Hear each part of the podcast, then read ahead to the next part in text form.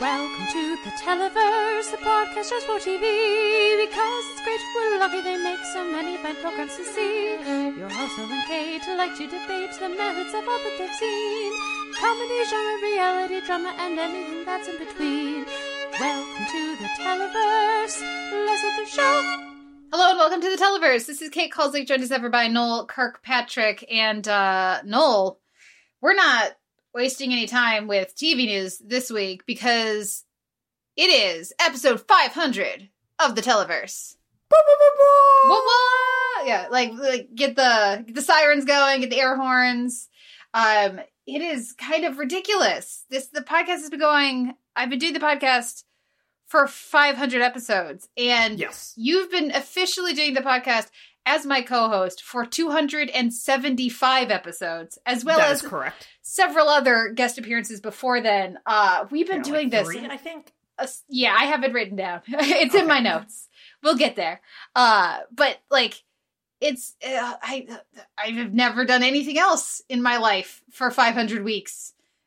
I haven't practiced for 500 weeks every single week. Like, well, you know, I've practiced every week, but not like every day, like consistently. You know, hmm um that's a that's a lot. That's a lot of things. So we're going to be doing and that celebrating that with a retrospective uh, at the end of the the podcast today. That's our special segment. We're going to look back a little bit on some of the shows that we've talked about and some of the experiences that we've had and um yeah just kind of go huh so so it's a long time it's many years it's, it's 500 is a big round number so i'm I'm, It kind- is. I'm excited for it Yeah, no, I, I we've been creeping up on this obviously because that's how math works, and um and time. But yeah, it's really very wild to be thinking about it. Um, like you said, I started this in episode two twenty five, which was December fifteenth, uh, twenty fifteen, which I noted last year because it was my five year anniversary.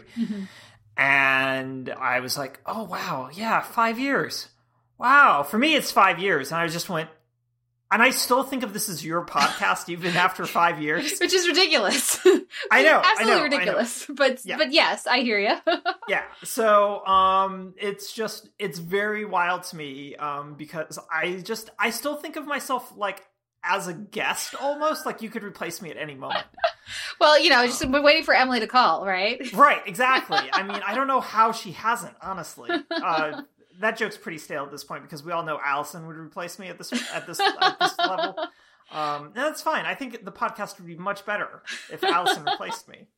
Uh, well, and you know, we're gonna we're gonna talk about um, the, the various friends of the show Yes. um, in our segment there. Um, but no, it's uh, it's just it's been a wild ride, and I've been so fortunate to have you as my co-host for a majority of the podcast and for the last five plus years, five and a quarter Which is years. also wild to me to think about that I've been on for the majority of time. I was just Yeah. like, I surely someone else has been on longer than I have, and then I was going through archives and stuff, and I went, oh no, no, it's not close.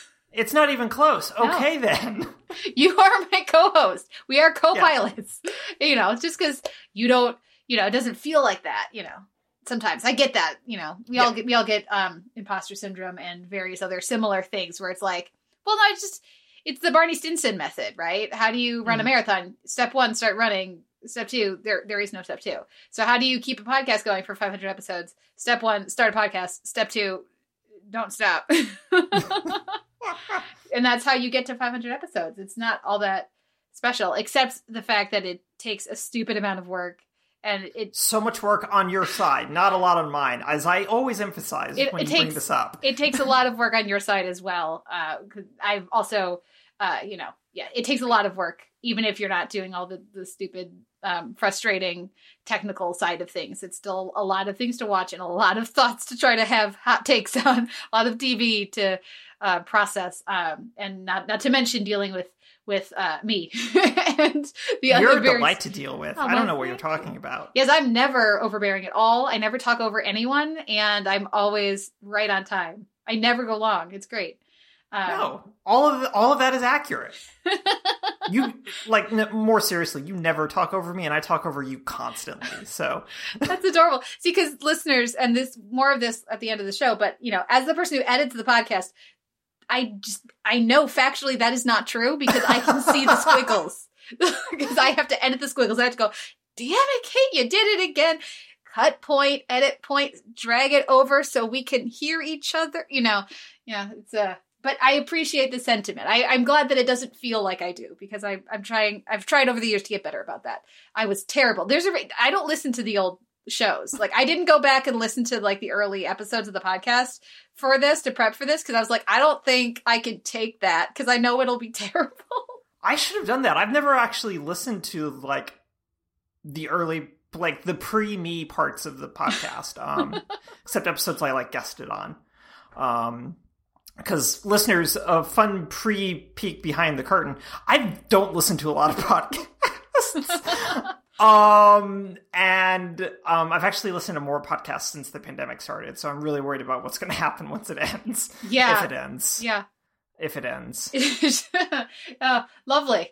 Uh, well, yeah. and that also is a good way to segue to, of course, it's 500 episodes of the Televerse, but we all we're already at 187 episodes of Streaming Place and uh it doesn't count and it doesn't count the, like i have all of the episodes are up um on the mp3 feed so that's where if you want to see the grand total of how many episodes um, of everything, because I also have on the on that feed, um, you know, uh, uh, this is our design with Sean Coletti, the Hannibal podcast, of course, that you guested on so generously, uh, and I say that for the number of times you were on. Oh boy, that finale! But also the length of time. Finale, man. It was it was it was a lot. Was so sweaty. it was fun, but it was a lot. It was a lot yeah. to add. Like it's one of those things that you look back on, you just cringe. You're like, how did I ask that of anyone?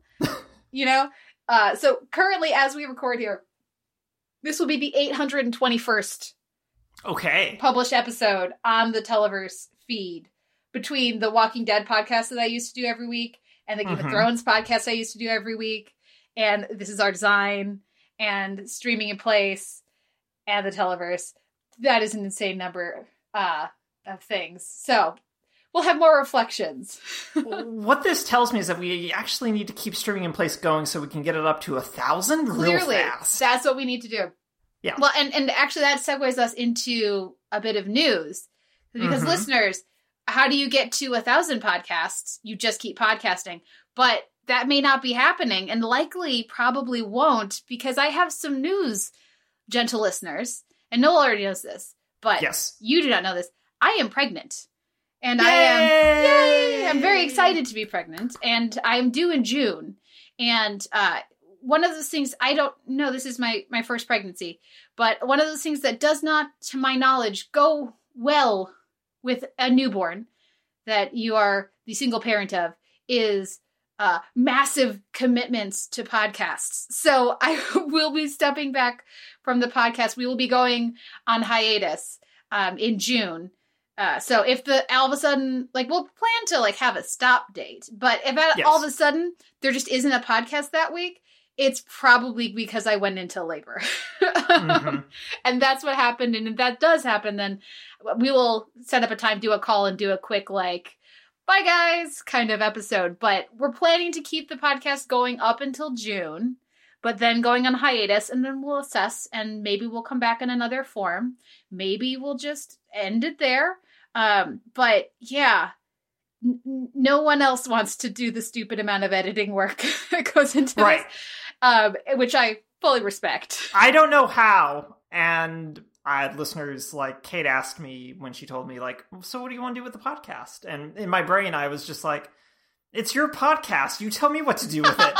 um, that's not full circle, folks. That's not a callback. That's literally what my first thought was when she asked me, and my other thought was I can't do this with anyone else, in part because I can't convince anyone else to do all this editing because I don't have the time for it, and I don't know how Kate has the time for it. And but I legitimately could not do this and would not want to do this with anyone else. So um yeah. So I I'm both sad, but I'm also so very excited about our hiatus because I'm so excited to meet virtually the little Kulzick baby. Mm-hmm. It's going to be pretty exciting.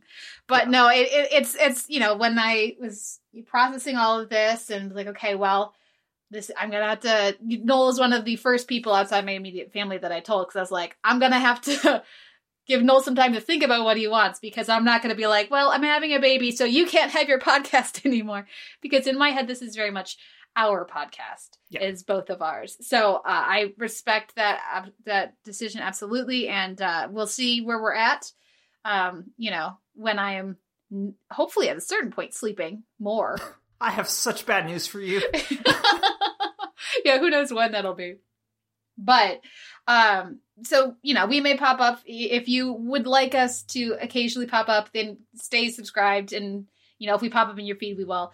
Um otherwise, you know, we'll keep you apprised via social media and, and all of that. But it's been a, an amazing adventure and I'm so so so fortunate to have been on this adventure with you uh, with this podcast for the past five and a quarter years. And uh, i i've told noel this many times listeners but if he had not agreed to do the podcast when he came on as my co-host there would not have been a podcast for the past five years. I got very very fortunate um, and i've you know it's been a, a true pleasure doing this podcast with you we're gonna get all sappy i'm sure by the yeah, we are. the end We of should the show we should we should save some of the sap for later. we'll save it for later yeah yeah, because we need to talk about other sappy things like the Superstore finale. yes, which we absolutely 100% will. Um, but yes, so so anyway, so that is that is the big news for me and and for the podcast. So listeners, if you have any requests of shows Mm, mhm. you want us to talk about or or things we just have to check out or see before we go on hiatus, you got about like 10 10 Yeah, 12 episodes? 10, 12 weeks to like let us know. Really, you have like four weeks to let us know because we try to map this stuff out now. yeah, we've gotten better about that. in advance. Well, and you know, you know, I was reflecting back on like, oh, remember that time I watched like 30 episodes of Cheers in like two days to Oh, prepare for man. that? Or like the time that I watched like a five season show in a week and a half. So, because like I used to watch every episode of the shows Yeah. we did DVD shelves for, like Yep. all of them, regardless of how many there were, which is the reason we didn't do Mary Hartman, Mary Hartman. Yeah. Because there were 200 episodes. But um, yeah, we don't do that anymore, but we still do need to prep a little bit in advance. So Yeah. Yeah. I, I- I'll tell you, and we'll get to this. Um, I I miss it, and I blame my partner for all of it. I don't miss it. Uh, yeah, it was a very different. I was. I loved different- being able to watch like the almost the entire run of Enterprise in a week, and then talk about it with Caroline Siede. That was delightful, and I still can't believe that she defends that theme song. Uh, she stands by it to this day. Um, but yeah, more on Caroline and other friends of the show later at the end of this, of this segment. Um, uh, at the end of the podcast for this week. So yeah, if you have any questions, if you have any uh, recommendations for us, uh, feel free to reach out. Uh, hit us up on social media, on Twitter, and um, on Facebook. Well, we have just a handful of shows we're talking about today in our week in TV. So we're gonna go a little deeper with them, but then uh, head right into our retrospective. So it should be should be a lot of fun. Um, yeah. So let's take a break, listen to a little music, and come back with our week in TV. Let's get loud.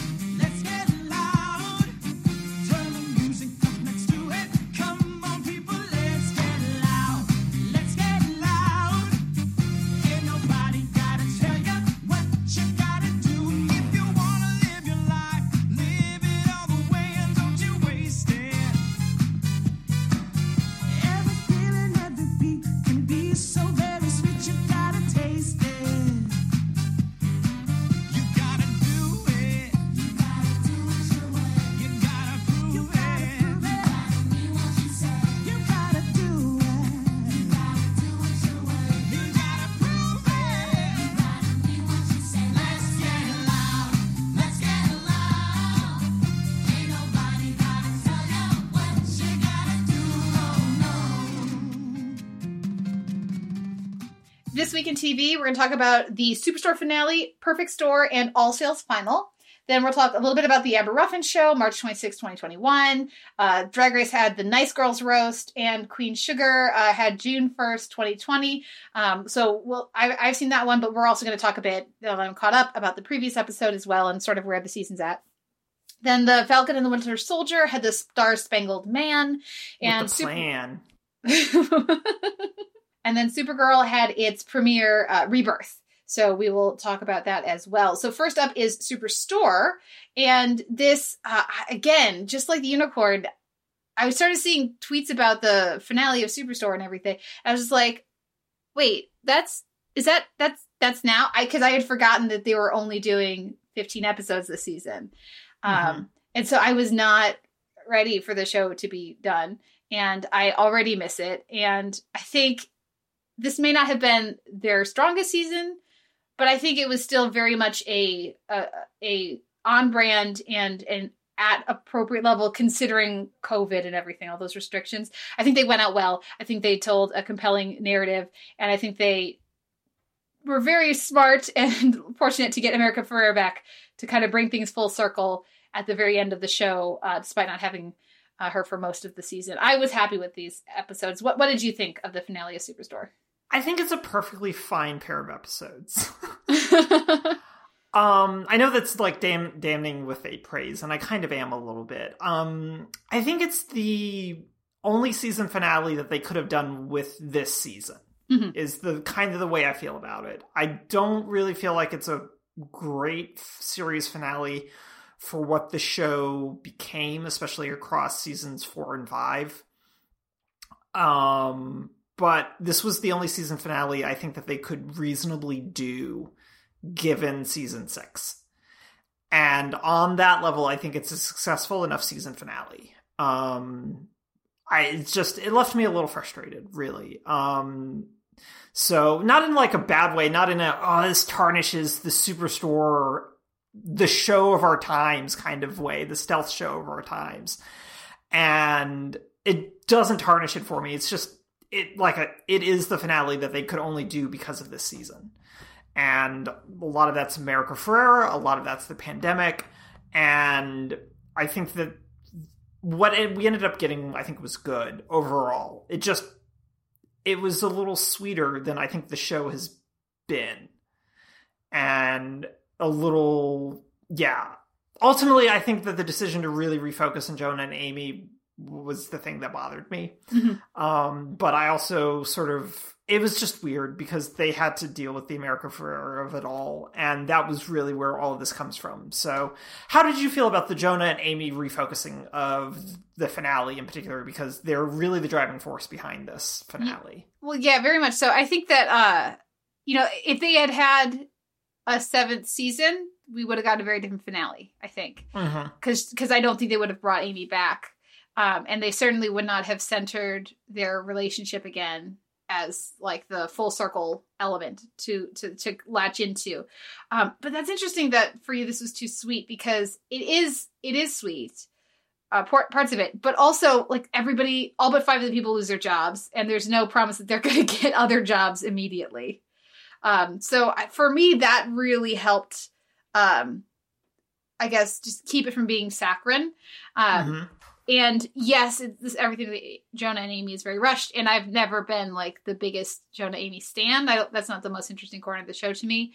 Um, but I mean, I, I I hear what you're saying, especially when you have Jonah and Amy, and then you also have um, uh, Dina and Garrett, and then you also have uh, some like the hardware store, which is immediately going to go out of business. Like, there's Oh, no way. immediately There's no way with Mateo and Cheyenne working there. Are you kidding me? in this climate, in this market, no, no way. Zero percent chance that that is going to actually work and not just drain their life savings and they go out of business. Um, so it's one of those things that I think in a in a finale for any show, but certainly a sitcom like this, um, I'm more forgiving of. Uh, and I, I'm more able to go, oh, that's sweet. I mean, we all know that that's doomed, and you know, but maybe some of the viewers don't want to think it is. So that's you guys can hold on to that, and I'm I'm gonna be over here, uh, not thinking that that is the case. Uh, I liked some of the stuff we got. I liked the decision to close down the store. I liked how they handled it. They're gonna do the Jonah Amy thing. I liked the way they did the breakup of Jonah and his new girlfriend. So I thought it was pretty subtle of just like that lunch being like, this is why they're not the right fit. Um, and I thought there are some things that they handled pretty well. But I do agree that this is a very different finale than we would have gotten if this wasn't a transitional season that ended up being the last season. Yeah. Um and so I'm going to counter your point about the about the kind of the on edgeness of like everyone kind of lost their jobs. Um well no, almost everyone lost their jobs period. Um with yeah, but they all seem pretty solid and happy at the cookout that we've got. And that for me kind of undercuts like the larger message that the show was really kind of driving at and especially in the last two seasons about how capitalism and companies and monopolies and just don't care. And I think that there's this strong sense of like the, the a community survives despite in spite of that. But the show's been really good about demonstrating that sometimes survival is all you can get. And that that barbecue isn't just survival, it's celebration. And it just for me it kind of undercut a lot of the other stuff that they've done across particularly again the last few seasons um and i don't want to begrudge the show wanting to really do kind of a happy ending because i want that i think we all want that but it just it rang a little hollow as a result um even as much as i do want a great spin-off with dina and sandra and marcus and justine all there working in the distribution center of it, um, which we're not getting. I, I think we're still getting the Cheyenne and Bo spinoff, though. I think Very. we are. Yeah.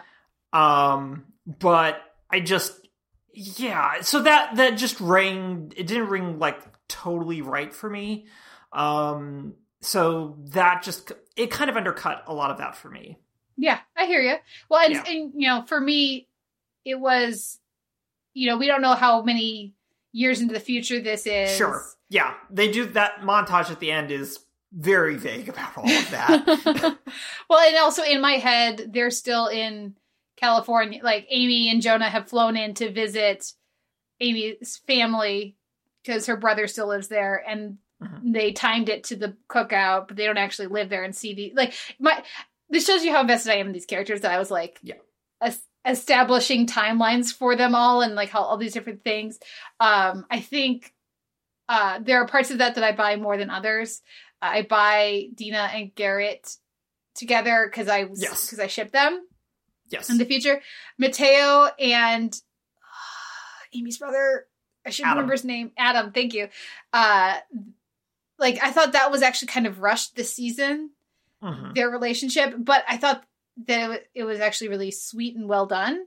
I thought the relate Mhm. like the conversations that they had were actually um, and the way that they handled that was actually pretty great. But that's the one where I'm like, I don't know if they're still together. X number of years in the future, maybe, hopefully, that's delightful. And I really don't believe that they are all okay. I believe that this cookout that Glenn and Jerusha are hosting, I believe that Glenn has everyone's email and still Yes. is emailing them. I don't believe that the rest of the group are all responding to the emails and showing up. Yes. But Again, it's the it. You want that happy ending. You want that kind of idyllic because it's sun soaked. yeah, oh yeah. Um, it's aggressively sun soaked. So yeah, you want that happy ending, and I don't want to begrudge anyone a happy ending for this. Um, and the both of the episodes are still really really good. I think. Um, um, I particularly liked the interviews. Um, the job interviews that Yeah. he recorded just so that no one thought he was doing anything. Because his pastor, 30 different people made up false or whatever it was.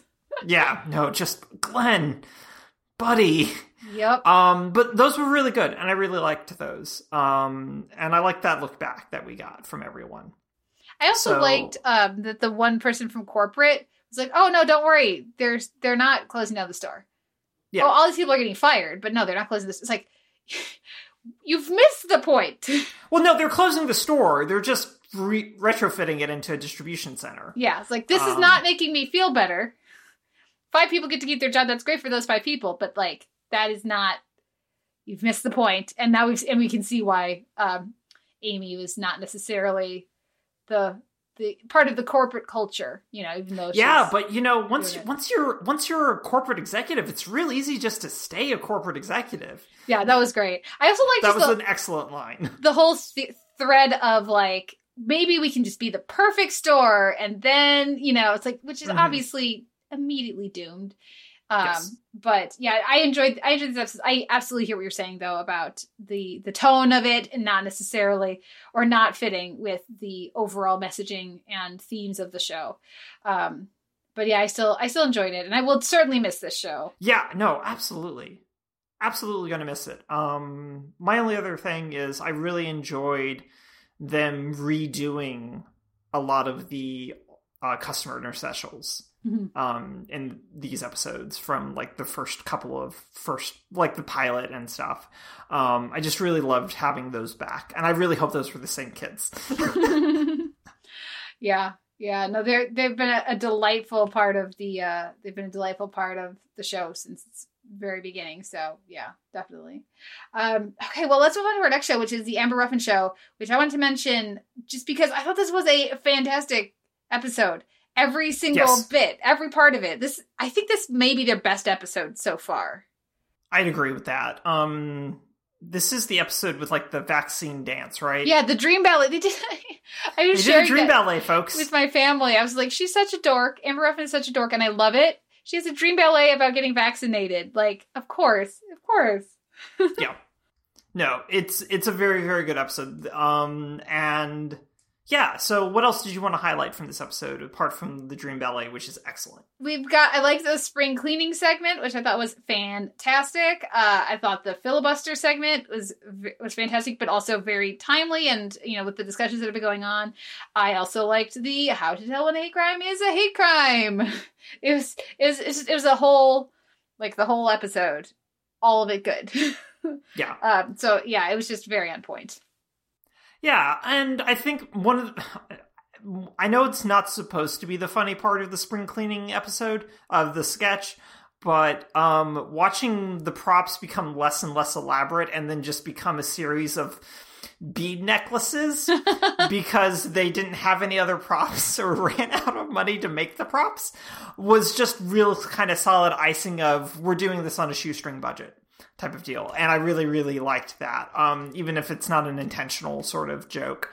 Um and i do want to also like you mentioned the filibuster thing and it's worth mentioning overall that i think that the how did we get here segment is becoming stronger the more they do it. Yeah. um, which admittedly they have like a really solid model to base that off of between uh closer look but also the entirety of john oliver. Mhm. um but they're doing it really efficiently with significantly less space than either of those other shows devote to these kinds of presentations. Um so i'm really digging it and I think that the other thing that I really like about them, particularly within the past couple of weeks, is that Ruffin is increasingly be- emoting and like cracking, um, which is not a knock here, um, because I really like that. I like that honesty. It doesn't feel like a crutch. It feels like you're saying it feels authentic, and that's Yes. the difference.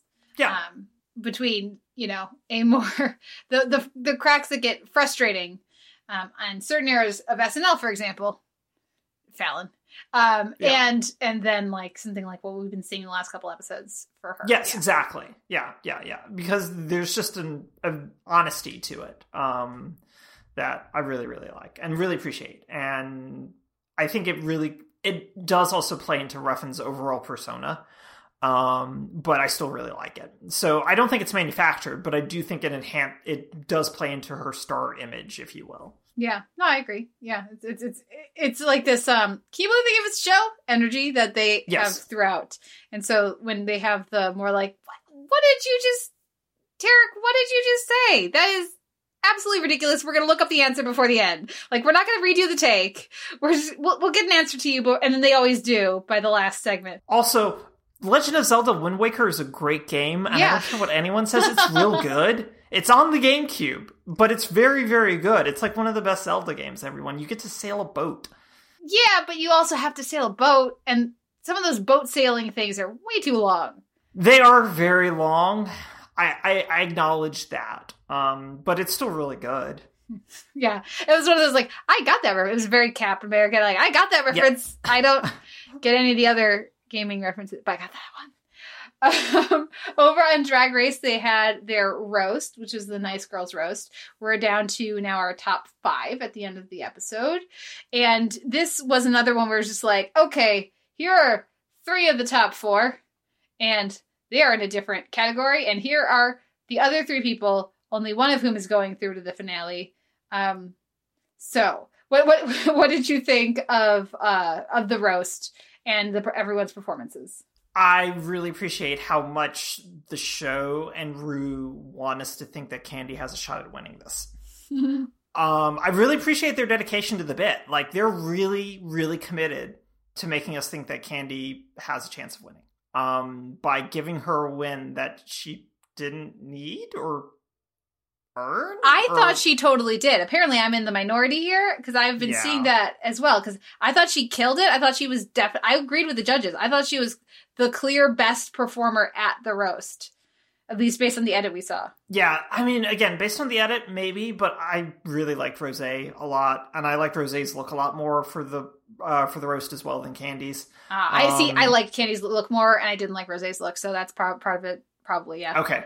Yeah. No, that makes sense then. Um so I think that that is just like the weird division that's cropping up particularly like with this season of the what I said last week of her her um and all of that. Um so I don't want to harp on it too much because I legitimately do feel like it's just there to try to gin up more like drama and the horse race mentality of anything could happen kind of deal when we all clearly know what's going to happen.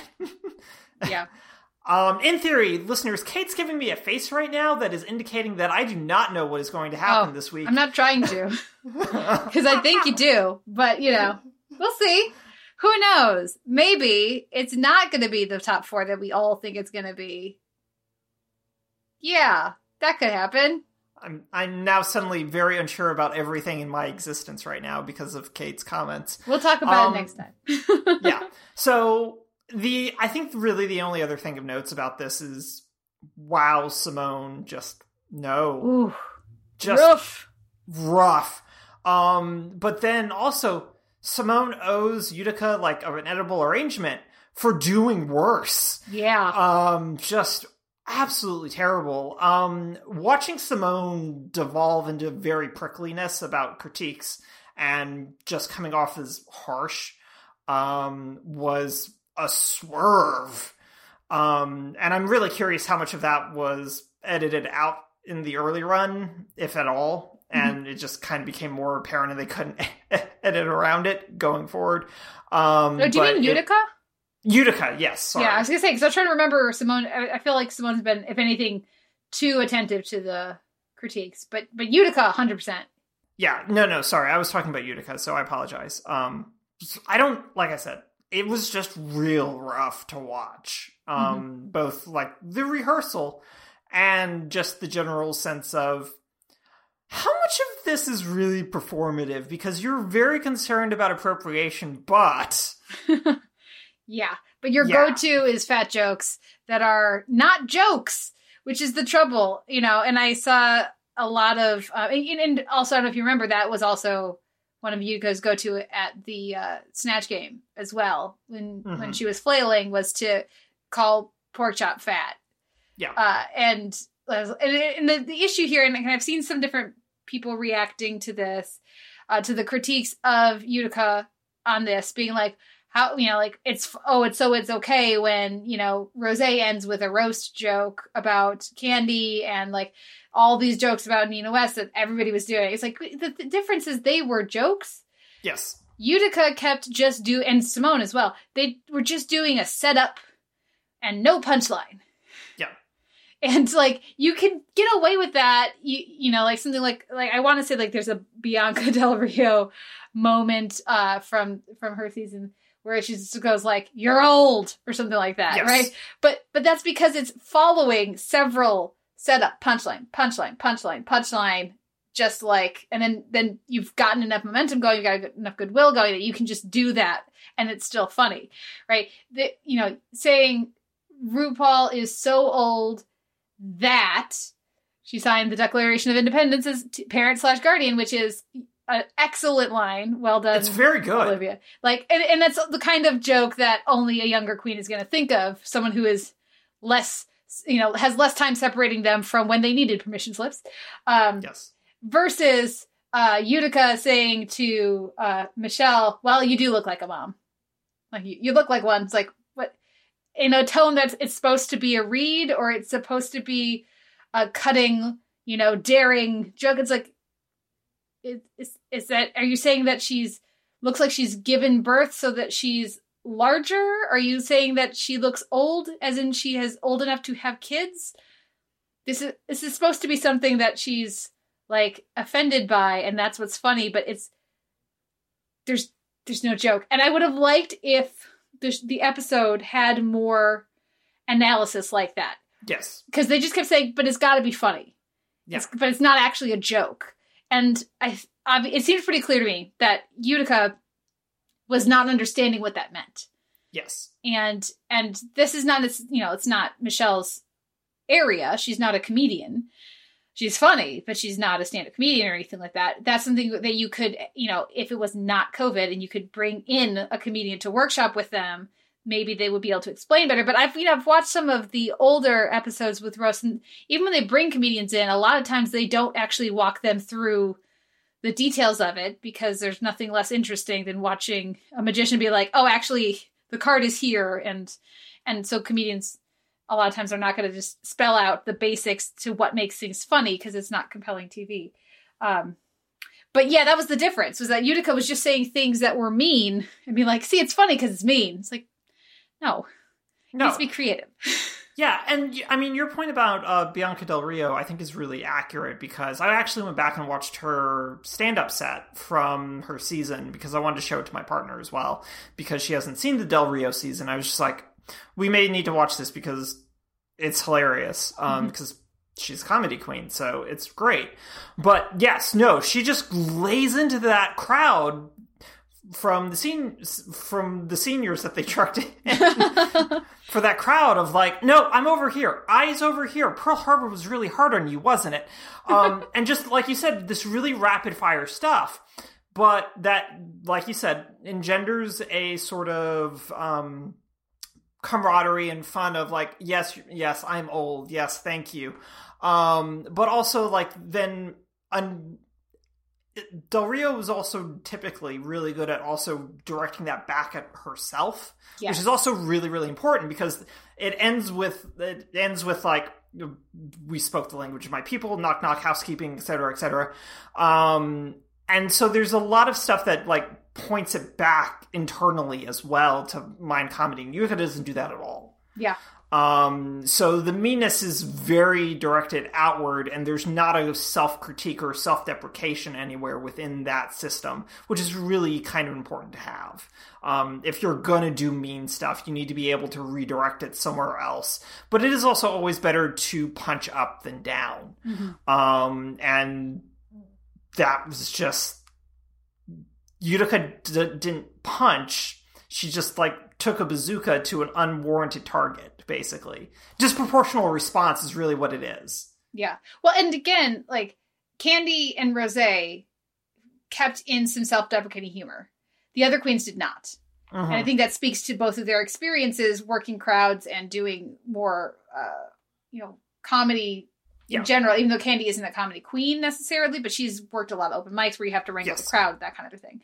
Um, so that's an important part of it. Absolutely. Strong agree. Uh, wholeheartedly agree with you there.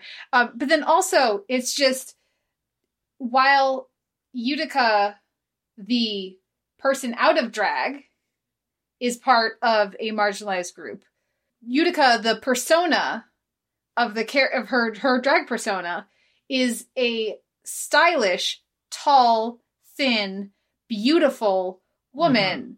That's a great point.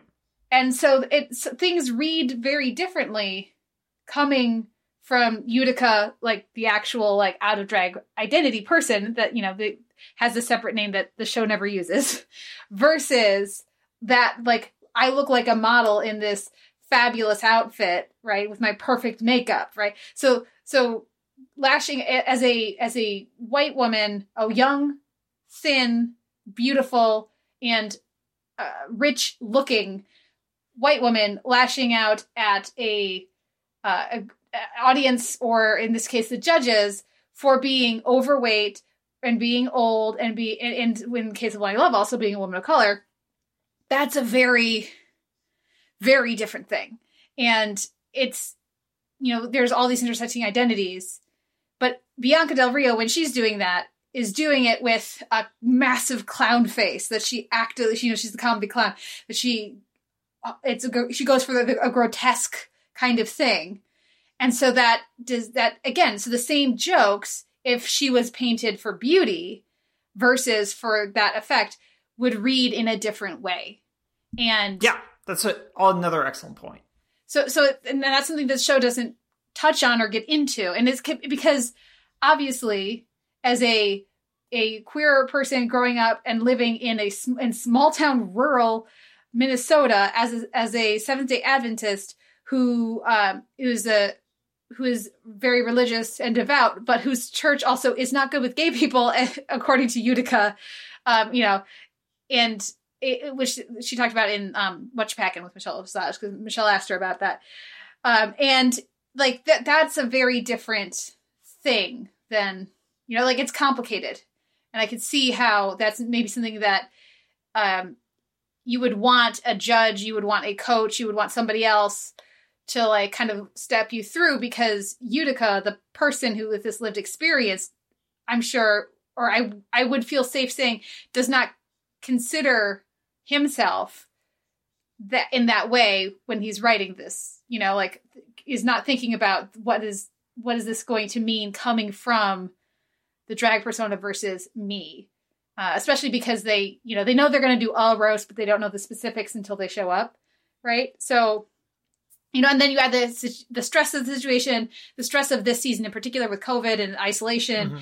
the Yeah. uh, and and the lack of sleep and the stakes of are you going? You're only a couple weeks away from the finale, you know, and you start bombing, and what do you uh, what do you hold on lash on to? Uh, and and oh, roasts are supposed to be uh, mean. They're, that's what makes them funny. I'll just be mean, right? Like it's understandable. and I think that's why the the judges went out of their way to be very gentle in their critiques um, of the bottom queens. And uh, so, like you know, and and they've all she's uh, Utica has apologized uh, for for the fatphobic language and, and humor and all and all of that. And the other people that she was directing at have been like, it was a roast. It's fine. We're all good. No, it's good. Um, but that's you know, it's it's. I would not want to be in that situation. I can't imagine having to to do a roast if you are not a comedy person, if you are not a comedy queen, and especially with these level this level of visibility and stakes. Um, but yeah, you're right. Uh, Simone is very fortunate to go before Utica. Yeah, yeah, and I mean, it would have been fine even going after Utica because you would have. I think actually Simone would have been better going after Utica because people would have wanted to laugh a Yeah. little bit. Oh yeah, she would have done better. It still wouldn't have been great, but you know, Gottmik really benefited from that. Gottmik did a terrific job. She was Just- fantastic. really But- really good um yeah no i really liked a mixed look was really good Oh, best um, luck. for the roast just like really terrific um but the stand up the roast bit was actually really really solid as well. Um and i was actually really surprised by that because i figured the paris hilton thing was largely based on the fact that they know paris hilton. Mhm. um, so, and based on like the edit and everything else that we were getting in the workroom and with the rehearsal, I was just like, oh, this isn't going to be good, but it's probably going to be better um, than what we got with the two preceding queens and also the queen that went after Mik. Yeah, Um, because woof, yeah. woof. At least she got a couple. But well, see, Yeah. for me, I was not surprised that Gottmik did well, and I was not surprised that Rose and Kandy were like, Gottmik's gonna do like they're like, Yeah. she's gonna be great. Uh, she doesn't think she is, but we know she is because of how she handled the improv challenge and the the back and forth with Ross while Mm-hmm. Yeah. like to, to go with the miming. I thought she did that really well. Very dry delivery, good timing, um, able to like quick, like picking up those things well. So I wasn't when she started doing well, I wasn't surprised. I was like, yeah, that, that tracks with what we've seen um, from her. But again, it was she had set up punchline, set up Yeah. punchline, and that's that's the difference. She didn't just say UTI. She Yes. for Utica. She said UTI. And you make me itchy and uncomfortable, and I need a bottle of pills to forget you, right? Yes, exactly. Yeah. No, that's a that's great. Um, do you have anything else about this? No, other than uh, I'm looking forward to getting uh, to the finale, or the, I don't know if there's gonna be top four, or top three. I don't know how they're gonna do the finale this year. Now Mhm. that they know it's they can't have an audience, right? You know, I think Right. a lot of uh, maybe our assumptions are out the window for what they might do now that they've had versus season twelve, where they had to kind of figure it up out pretty quickly. Um, Mhm. So I'm very curious if they're going to do something similar to what they did last time, but like on the main stage, or if they're going to do something else. Normally they have a bunch of time off in between, and I can't imagine they're going to do that this time. So it's interesting. We'll see. Yeah. Mm-hmm. Yeah. Any final thoughts? No. No. Well, let's head over to a very different feel of an episode, which is Queen Sugar, June 1st, 2020. And I thought, you know, this was another really strong episode. Um, I, it, the choice to have it be a, like the weekend after, or like the few days after uh, the murder of George Floyd. And we're watching every, all the characters are still, of course, very much uh, in that, uh, in that space and in dealing with that trauma and that pain and reacting in different ways. Um, I thought worked uh, really well. I, I like the some of the choices they have. I particularly um, am worried for and um, appreciating how they're handling some of the choices with Hollywood and Vi. Uh, I am worried for Charlie, and I think in a good way. Um, Okay. And like a good way, meaning I I like some again I like the some of the choices they're making there, and I'm curious what they're going to mean. Um, even though I want to tell her call again, and you'll know what I mean when you watch it call them back. Just try again. They will pick up the phone. Um but uh we'll see what happens with that. But let's talk a little bit more now that we've all seen it about the previous Mhm. episode uh which was just as you said like that last scene they crushed Ugh. it. Uh it was it's rough but uh, but you know i think very uh well handled. Um and i i like the i liked the range of uh, uh, of reactions and Mhm. methods of processing that day that we see throughout throughout the characters they wanted to clearly show a spectrum of reaction between like i need to watch everything to i Mhm. need to not be around this to you know do you call and tell ralph angel and darla to turn on the tv you know and completely change their honeymoon right Yeah. like i thought that those were all really interesting choices that tracked with the characters and you know queen sugar like i said last week queen sugar is gonna queen sugar they did a great job Yes. Yeah, they did. So no, and I'm excited to watch um this week's episode as I always am. I just I didn't get to sleep until after midnight last night. Um And, so yeah. I'm just like I, I I can watch Supergirl, but even then I kind of went and we'll get to this. Wait, what is happening? yeah no better to to watch when you'll actually be able Yeah. to take it in yeah um well let's move on to the falcon and the winter soldier the star spangled man and we were gonna skip this one but then we were like uh we gotta stand for our guy wyatt russell here for dud um who is al- already doing so much terrific work as the Yeah. new captain america um and i think it's so sweet how the show wants us to think that we're gonna get it they're gonna get us on board with him um because uh, no Yeah. but but in through good writing and good in good performance and like you know like they're obviously to me at least it feels obvious they're setting up these like parallel lines of like here's all the reasons on paper that he's a good a worthy successor and he has the best intentions and all these different things and the very blatant look he's got a black friend too you know um Mhm. so that we can see like you know get later in the season i assume our contrast with this is why cap chose falcon this is why cap chose sam Yeah, um Russell's really great. Um we knew we knew that from Lodge 49 that he was really great. Mhm. Um but he hits and a lot of this is also in the writing and I really want to emphasize that. Um is that the script and his performance both really hit the ways in which Walker feels both humble but also deeply deeply arrogant about being in this role.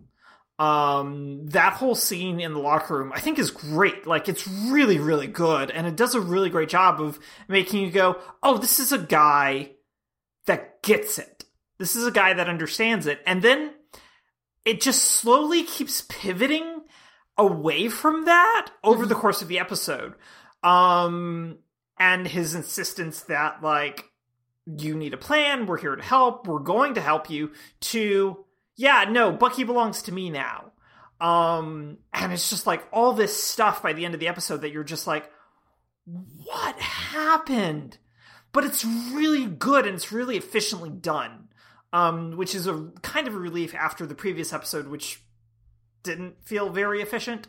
This episode feels aggressively efficient in how very well it sketches out walker as a like probably for the moment third level antagonist for the Mhm. season even though he'll probably escalate um as the season escalates. But i really liked what they did with walker and how they positioned him and russell's just really really good. I like how both horribly uncomfortable he looks in that outfit but also how much he doesn't out of the outfit he doesn't look like he fits in it. Hmm um because he's not bulked.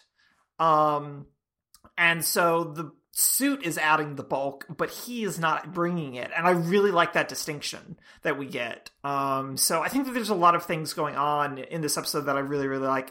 Um how did you feel about like we got a lot of bucky and sam stuff in this episode um and i do want to ask you how you felt about the therapy the impromptu therapy session as well.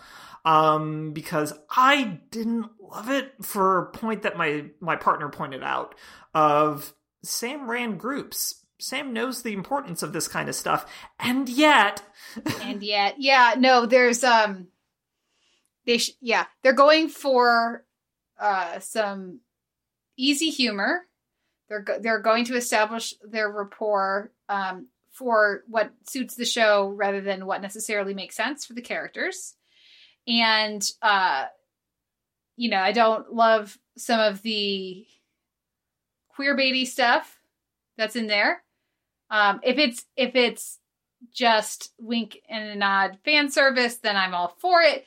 But, you know, we'll see.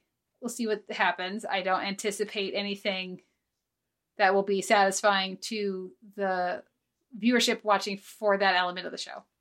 Um, no absolutely not they're not going to do that They're not going to do anything with Bucky that would satisfy fans.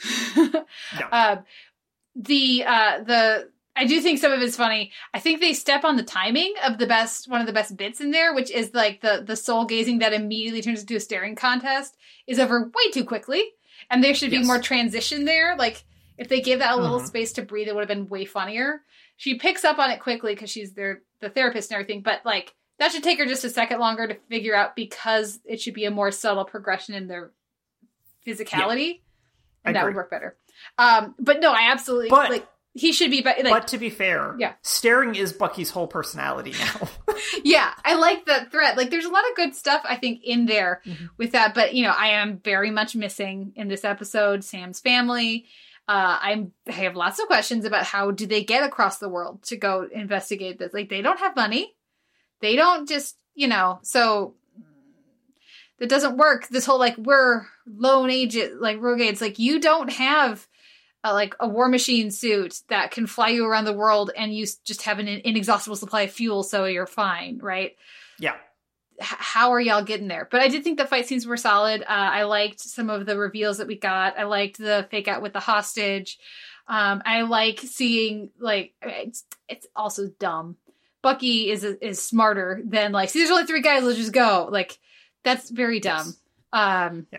But it but works he in wants the to punch some stuff he needs to punch some stuff That's true.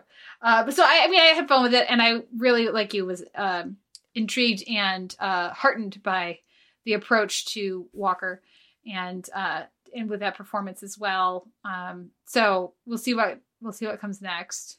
Any Zemo comes next. I'm so excited. Zemo's back. I know, listeners, I know I'm the only person excited about Zemo. I get it. But I just I, you gotta love a villain whose whole plan is not blowing up the world. yeah, there's that. It's nice to have something a little different. Well, and speaking of, I mean, Lex Luthor just not only goes takes one episode to go from I'm going to kill Supergirl to I'm going to become the anti-monitor and re- destroy every planet in existence. Like it's absolutely ridiculous. We have the Supergirl premiere, Rebirth. Um, there's some good stuff in here. I had fun with it more or less. Parts of it worked, parts of it don't. Um, but holy queer baiting Batman. Like they like they can't do this premiere and not have them end game, right? Right? I feel like I I mean, I don't. I don't trust the show. I don't trust the show either. It's just like so, So- heavy-handed that it's like un- like this felt like a new level. Like this was like a new threshold for them beyond like the our 100th episode is a Kara and Lena uh love story. You know, like this was like old married couple like finally rebuilding their trust. Like yeah, like it was it was next level. Mm-hmm. And I don't trust them not to just go. Yeah, no, w- the the the, the guy reporter that's still here, him. That's Can't believe she didn't That's the OTP tell me. folks. It's like, uh, I can. We all can. We we all can believe she didn't tell you because like you're on a different show, dude. um, what did you think of our stuff with Brainy and Dreamer? It was fine. Um, I, I I really have sort of checked out from a large parts of like the emotionality of the show, regrettably.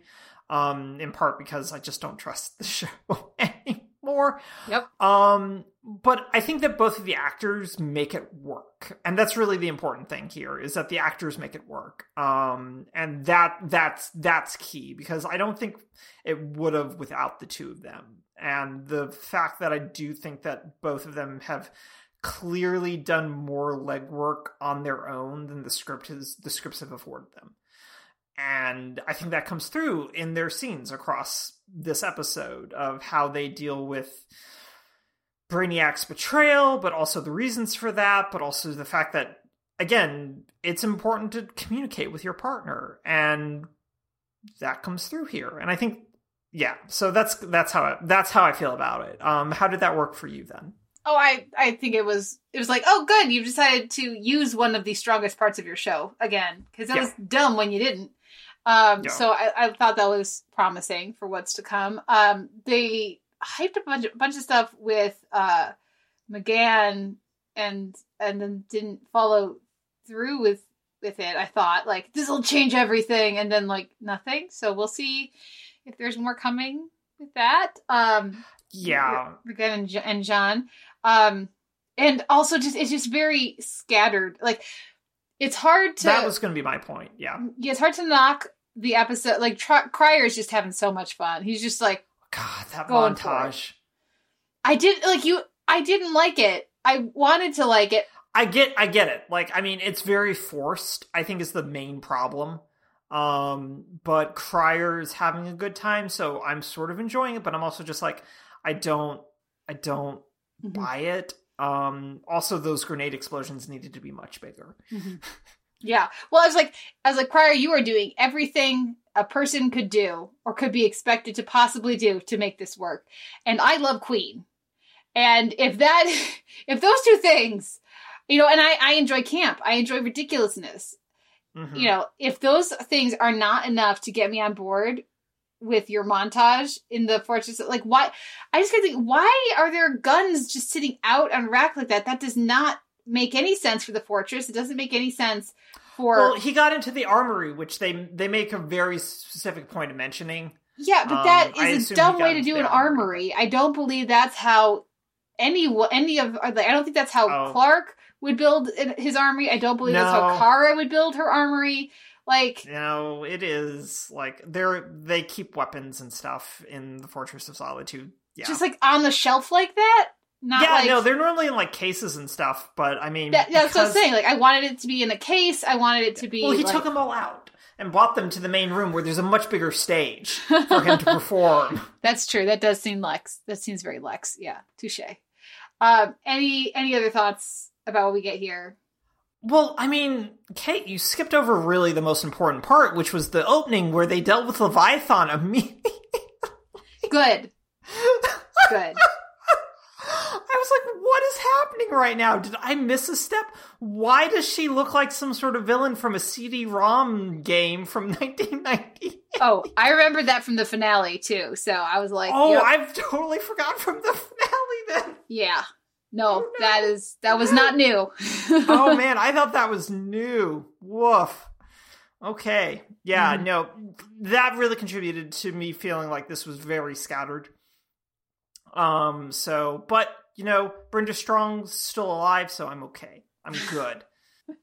yeah, Lillian uh, off, you know, getting into shenanigans. Um, yeah, we'll see. We'll see what happens. But uh, I think the Phantom Zone thing could be interesting. Hopefully, I also don't know how long we're gonna stay there, Well, but we'll see. There's that details. Um, well, on that less than promising start to to Supergirl season, uh, what wins your week in TV? Uh, Amber Ruffin show this week. What about you? Yeah, I'm going to give it to Amber Ruffin as well, with a nod to the Superstore finale um, uh, and Queen Sugar. But yeah, I'll give it to Amber Ruffin. Now we'll take a break and listen to a little bit of music and come back with our retrospective on the 500th episode of the podcast. We'll be right back. It takes a lot to make a stew. A pinch of salt and laughter too. A scoop of kids to add the of love to make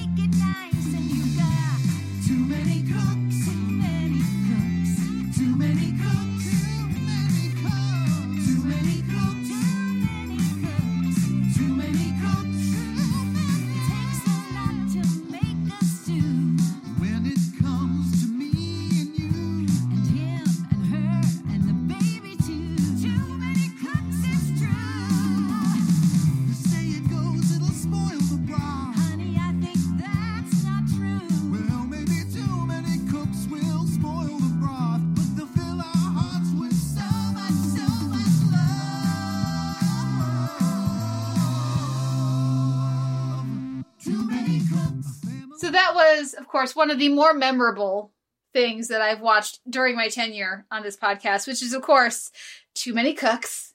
Uh, Yes. it's the right choice, right? Like, the correct choice. Correct the choice. best show of the decade. Uh, so we're just gonna have a bit of a free flowing conversation here about some of our thoughts looking back on the podcast, uh, and and sort of what the experience has, has been like. Um, I've got some. I thought I would kick things off with a few friends of the show and some Okay. shout outs because uh, so the the first episode of the podcast came out in September September third of 2011 and uh, I have a list here, and it's not exhaustive because there have been 500 episodes, and for a very long chunk of the time of the show, there was a different or a a, a different guest, not all one time guests, but there were different guests on every single episode, and that lasted until uh, 2017. And Mhm. if you have any, any idea, if you're not sure, listeners, why that changed, it had to do with the uh, uh, orange buffoon in chief and how much stress I could take in my life at that point. and and another set of emails scheduling every week and trying to find people to come on the podcast was not possible for me. So that's why we backed away from that. Um, but this is not an exhaustive list of friends of the show, but it's some people that came to mind. I'm curious if you want to guess. I don't know if you'll be able to. When these various people had their first appearance on the show, should I go chronologically? Should I go by like alphabetically by name? What, what how should I how should I do this? I would do chronologically. Okay. Yeah, sure. So I'm gonna I'll go I'll give, give you a list of names. And I'll go alphabetically by their first name. And then Okay. then I'll give you a, a time frame and you can tell me Mhm. who you think is that person. So Okay. uh, the list I have here uh, is Allison, Allison Shoemaker. Uh, I have Caroline Siede, okay. uh, Deepayan Sengupta. Sure. I have oh Corey. I missed Corey. Uh, Corey Barker. I have Dr. Elizabeth Bridges. I have Emily VanDerWerff. I have Emily Stephens. I have Dennis Perkins. I have Emma Fraser. I have uh, who else do I have in here? I have Latoya. I have uh, um, Steve Prokopy. I have Les Chappell. I have Mo Ryan, and I have my sister. Okay. So that's like the pool of names. And I'm sure there are many other people that I should have on Right. this list that I have forgotten. I apo- apologies. Thank you for coming on and being fabulous on our show. Um, so the first one here I have their first time on the show was episode 38 Okay. in May of 2012. Okay. Who do you think it was? I mean, my instinct is to Payan, Okay. but um, I feel like that's wrong, but I don't know why. But that's my instinct. Okay. The answer is Mo. Oh wow, really? Yeah. Mo Ryan Wow. came on the podcast at week 38. Thank you. Thank you, Mo. That was very, very generous. okay, next one I have is episode 51, which is August of that same year, 2012. Okay. Um, I'm gonna say uh, Emily VanDerWerff. No. Deepayan. Ah, see? See? Yeah, oh, you're right. Yeah. Episode 55, September of 2012. Well, here's the thing. I at least know it's not Elizabeth it's not Elizabeth, that's true. because Elizabeth came on after I started. Okay, I'll, So- I'll tell you something. This is Steve, Steve Prokopy, for his first Okay. uh, of Steve Prokopy's horror picks, which were Oh, okay. delightful. Um, then we have episode 74, January of 2013. Um, Dennis. Nope, this is Les. Oh, okay, sure. Les. Okay. 94, June of the same year, 2013. Okay, this has to be Emily VanDerWerff. This is Emily VanDerWerff. Yes. Yes. All right. I knew Emily was on pretty early Yeah. in the run, so Episode 129, which is Okay. February of 2014. I'll tell you this. This is Caroline. okay. and beating out at episode 152 july of 2014 that that's a bit of a hint end of july 2014 End of July. Oh, Maggie then probably. yes that was maggie's first comic-con post uh you know redux then Okay. we have uh 162 uh which is october of 2014 do you want me to do you want me to refresh you of who's left Uh, so Corey's left. uh-huh Um, Elizabeth's left, but Mhm. I know it's not Elizabeth. Um, because I know which of like Eliz- Elizabeth's first episode. Mhm. Um, You're like i'm just waiting Um, i'm gonna nail that one yeah. So, um, so Dennis and Emily Stephens are both left. So Corey, Dennis, and um, uh, Emily. Who else is left? uh allison is left latoya is is left. left, and emma is left. Emma is left. Um, I'm gonna say, I'm gonna say Latoya. Nope.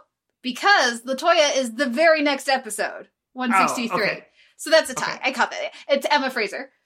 Okay, Then 171, December of 2014. December 2014. I'm gonna say you had Corey on by this point. No. At least once. No, was Raw Corey's first episode? I think Raw was the first time he we had him on. No, no, he was on before that, I think. He was on before that. Okay. Yeah. Um. Oh, right, because we bought him on to do Vice too. We Yeah. bought him on to do Miami He- Vice. yeah, his first one was Um, Miami Vice. Yeah. That's right. That's right. That's right. Um. Then yeah, I'll say Dennis for this one. Yes. Yeah. Okay. Then we're at 184, Okay. which is uh March of 2015. Okay. Um. We're getting close to me being on the show. Yes, we're getting close to you being on Um, the show. um, I'll say Emily Stephens. yes, that's Emily Stephens to do Columbo. Okay. which nice. is very on brand. Yeah. Uh, then now we're at your era, and we've Okay. got and there the reason there are fewer guests after this is because we stopped having guests. But episode 230, which is the end of January of 2016. It's not Elizabeth. So then this is Corey. Then This is Corey, yeah. and then 258, which is Oct- uh, August of 2016. Mm-hmm. So who's that? August 2016. Wait, August? Yeah. I've already moved up here. Is this Elizabeth? No, No. Okay. this is Allison. This is wow. Allison didn't come on until 2016. What were we doing? I don't know. Yeah, I don't know what we were doing. But the Allison's Okay. first appearance on the podcast was in August of 2016, episode 258. Yeah. We were not. We we did not do well by Allison. We've made up for it with another 178 episodes with Allison.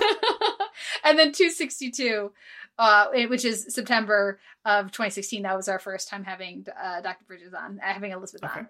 Uh, yeah, so I thought that was quite an interest. When I actually looked up and saw when was when were people on, I was like, oh, yeah, Mo was on super early. Mhm. very, you know, God, she was still at the Tribune at that point, Yeah. wasn't she? Yeah, she was. Yeah. Well, and I wanted to like you know some looking back on like what are some of the different things as it was important. It's important for me to, uh, of course, mention the original home of the podcast, Sound on Sight, and the the people over there that helped me start it and and put it together. Um, my former co-hosts Simon and Sean, um, the the critics who like gave us cred immediately, right? Like Mo Ryan, one of Yeah. the biggest TV critics in the country, coming on when we were less than a year old. But like David and Tyler from Battleship Pretension were two of our very first guests, along with Paul Goebel. Adam Kempenaar came on really early, uh, which, and then I could say, we've had Mo Ryan and Adam Kempenaar on the podcast. And then people were like, oh, we'll actually like do your show. Yeah. Um, Ryan McGee, uh, obviously, is another one. Uh, Emily He was on quite a few times, yeah. quite a few times. Yeah, Steve Prokopy with Ain't It Cool News, and uh, I will never forget when that stuff all broke at Ain't It Cool News. Uh, Steve Prokopy immediately resigning from that position and being like, "I'm not going to be a part of that." Uh, I see you. I appreciate you, Steve. Um, so yeah, like there was a lot of really terrific, uh, much more established people that gave us a lot of cred early. Yeah, and that I mean that was such like a like thinking back, especially like ten years ago, like it was such a different landscape as well. Oh yeah, Um, like digitally, the television critic and the television discussion landscape was just so drastically different ten years ago. Um, and that's something I've been thinking a lot about as well going into this of just how very different it is compared to today.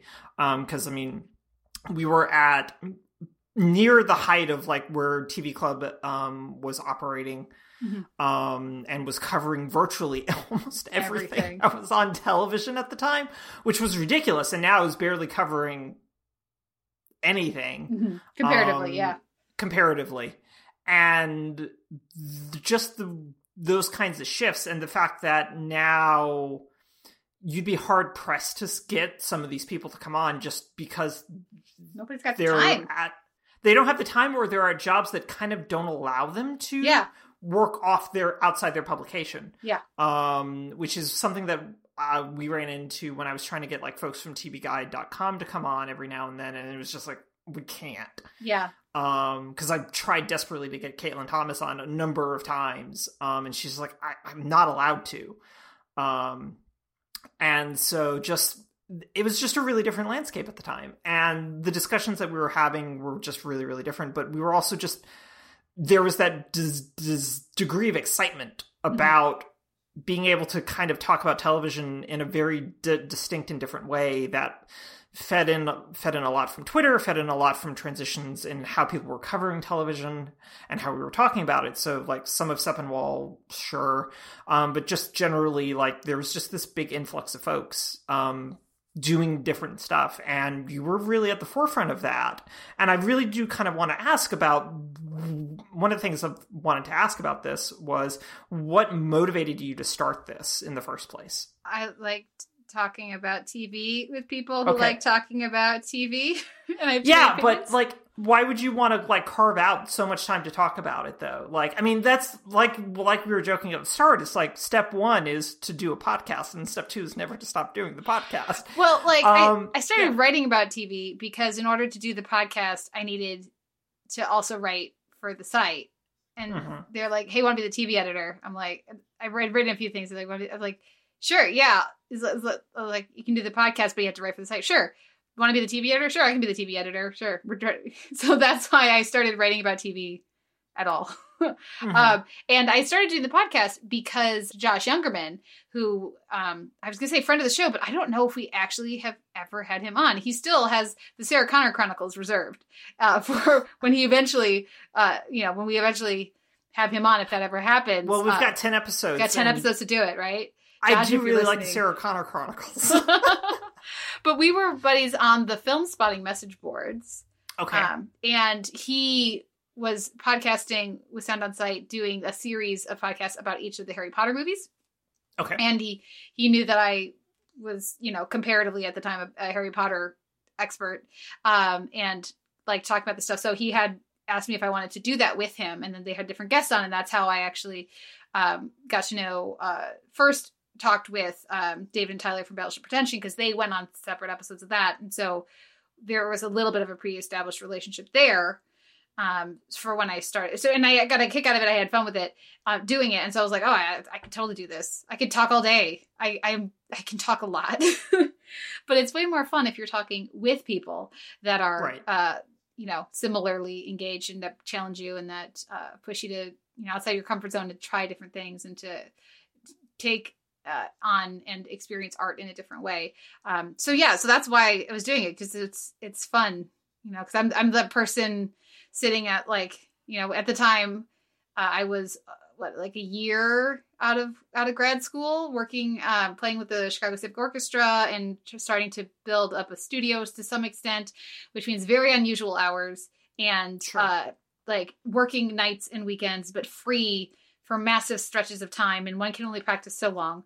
Um, and so I had time, and this was an opportunity to engage in the like my something that had been a hobby and something of an interest of mine for a very long time, and then that fortunately led to many things. It led to me writing over at the AV Club and having that be a part time job for myself, which is you know certainly been uh, something I've been very fortunate to maintain for a while.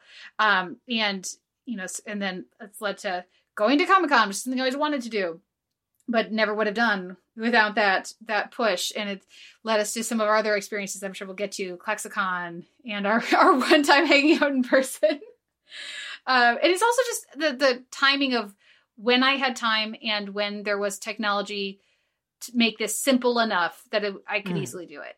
Um, Right. And that that confluence of of events really is what came together. And I'm gonna now turn it to you and say, like, after you were subjected to what we subjected you to doing the the three plus hour long Hannibal podcast, why did you agree to come on and be my co-host? Um, that's a great question. Five years ago, I don't remember the answer. To, I don't remember why I said yes.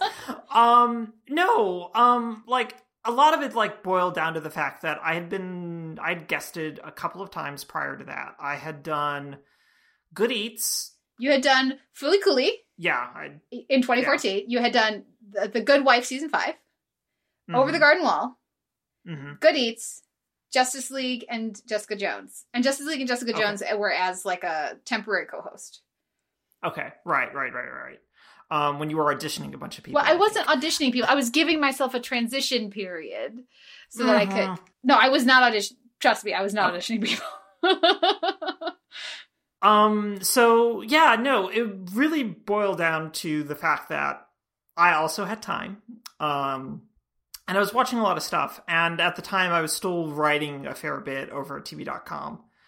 And it seemed like a good extension of doing that. And like at the time, I was still like thinking maybe I was going to make a real run at this um, professionally. And that did not pan out because I just didn't have the energy or the motivation to really do it. Um, and also, most of those jobs are based in New York and Los Angeles, unless you're really, really famous or generally well off enough and established enough that you can get away with being located somewhere else. yeah, Um, even those ones don't pay. yeah, and that's the other problem is that it's just it it it's very competitive, and also just generally now the last thing this landscape needs is me. Um, and so I think that going back to your question, um, was that it was just going to be something that was going to be fun. And I was really excited to talk about it with you, um, specifically because I had had a very good time on the shows that I guested on, the shows that I had guest hosted on, and despite being so goddamn sweaty during This Is Our Design, um, sitting next to an air conditioner that I couldn't run because it would have been too much background noise Yeah. um that I just was really eager to do that every week and yeah so it was just a way for me to do something really distinct and really different and I was also excited to try to develop a skill set that even 5 years in I don't think I've developed which is verbally talking about television as opposed to writing about it um because even though now I think I'm bad at both um well, that's the thing. The more you do something, the more you learn how much you don't know. right? Yeah. So that's it's not you are I'm sure much more proficient than you are giving yourself credit for at this. Uh, but I I feel that way too. And and this is something that listeners we've talked with friend of the show, Shoemaker about ad nauseum about all of us feeling like we have imposter syndrome and like see but you actually you you're the one who has like a real podcast ah we don't Yeah, have a real We say that to Allison all the time. and she's like that's ridiculous because you guys are like you guys like have an actual like established like real podcast and my thing is just like it's this is this thing i do which is how we all feel and that's Yeah.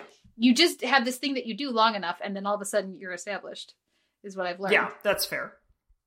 Um. So yeah, no, it basically just boiled down to that because I feel like I said yes immediately. Mhm. Um. I don't think I took much, much if any, time to think about it. Um. I just was just like, thank goodness Yeah, no.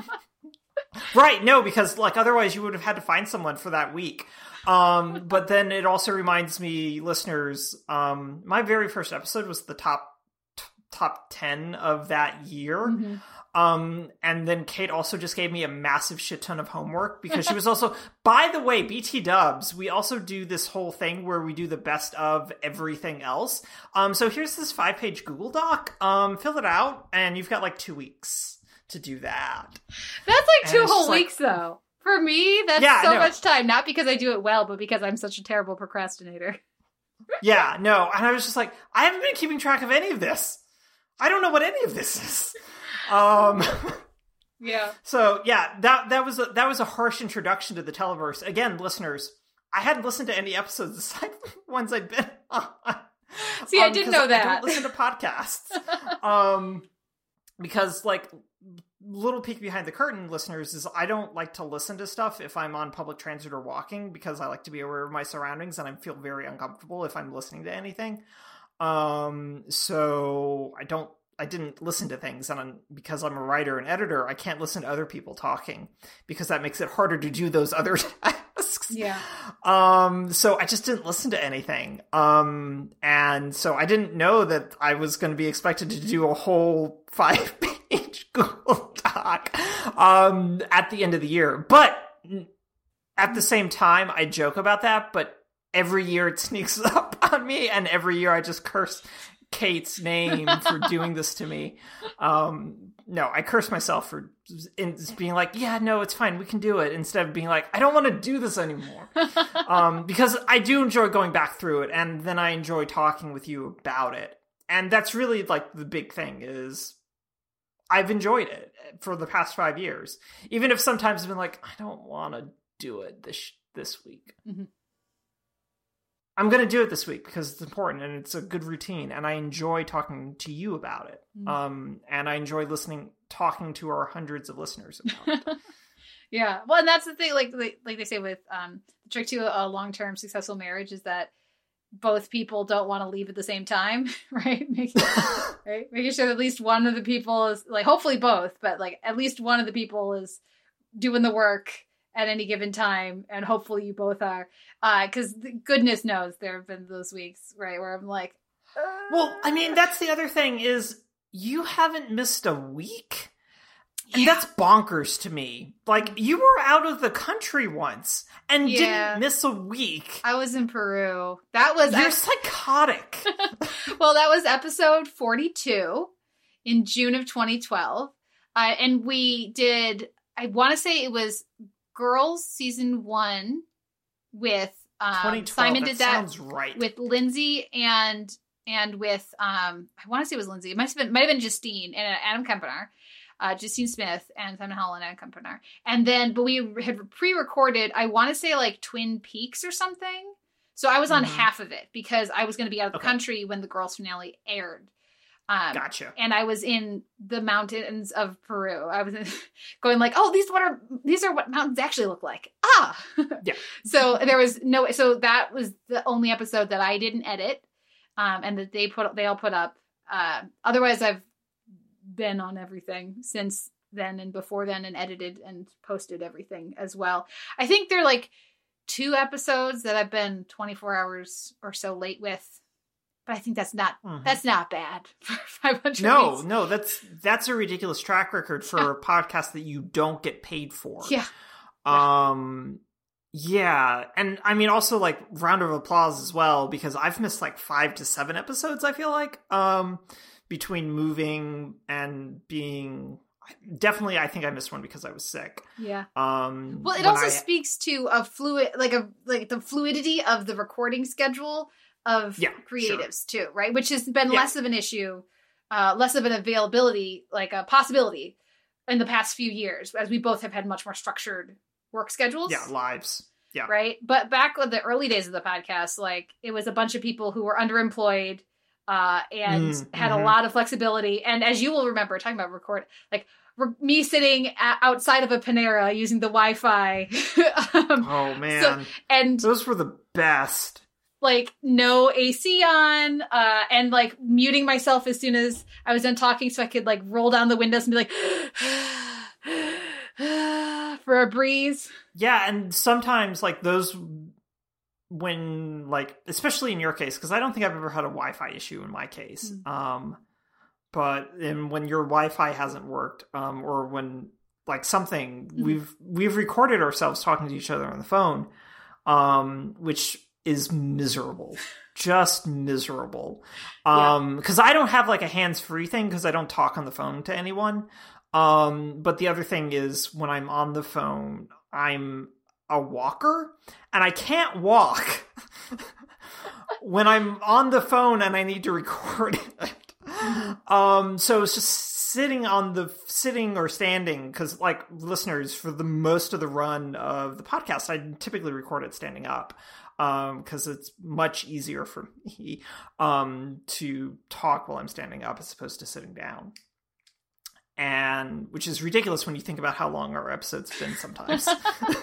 Yeah. Yep. um, but it's it's just one of those things of like the technology of it, but we've always managed to do it, and you've always managed to edit it and put it out in a reasonable amount of time, which again is just mind-boggling to me. Which also feeds into the reason of why I still think of this as your podcast because you do all like the hard labor of putting it together. Um, and I think that that's shouldn't be understated or underappreciated as well. Plus, re- re-recording and making new theme songs all the time. Well, yeah, it's been a while, but yeah, Yeah, yeah. But um, you did one for streaming in place. yeah, well, that that barely counts. I took the one, the previous one, and I just, you know, again saying it slightly out of tune, breathily, and uh, just don't make sure I don't listen to it, and then it's fine. Because if I don't hear Yeah, it, then it won't bother me, and if I do hear it, it will bother me, uh, which will be shocking to our listeners. What Kate has a strong opinion about a music related thing. It's even more when it's her. Uh, indeed. Uh, yeah, no, it's it's it, you know there have been some interesting record uh recording situations. I still remember recording with you about and Sonia Saraiya about um uh the Good Wife season five I, and sitting outside of a Panera because it was like I would be between teaching and so like I didn't have time. You know, at that time I was living in downtown Chicago and teaching out in the suburbs with a hour and a half to two hour commute depending on traffic each way. Right. And so, you know, it'd be like, okay, I can do this time. I can carve out like a half hour.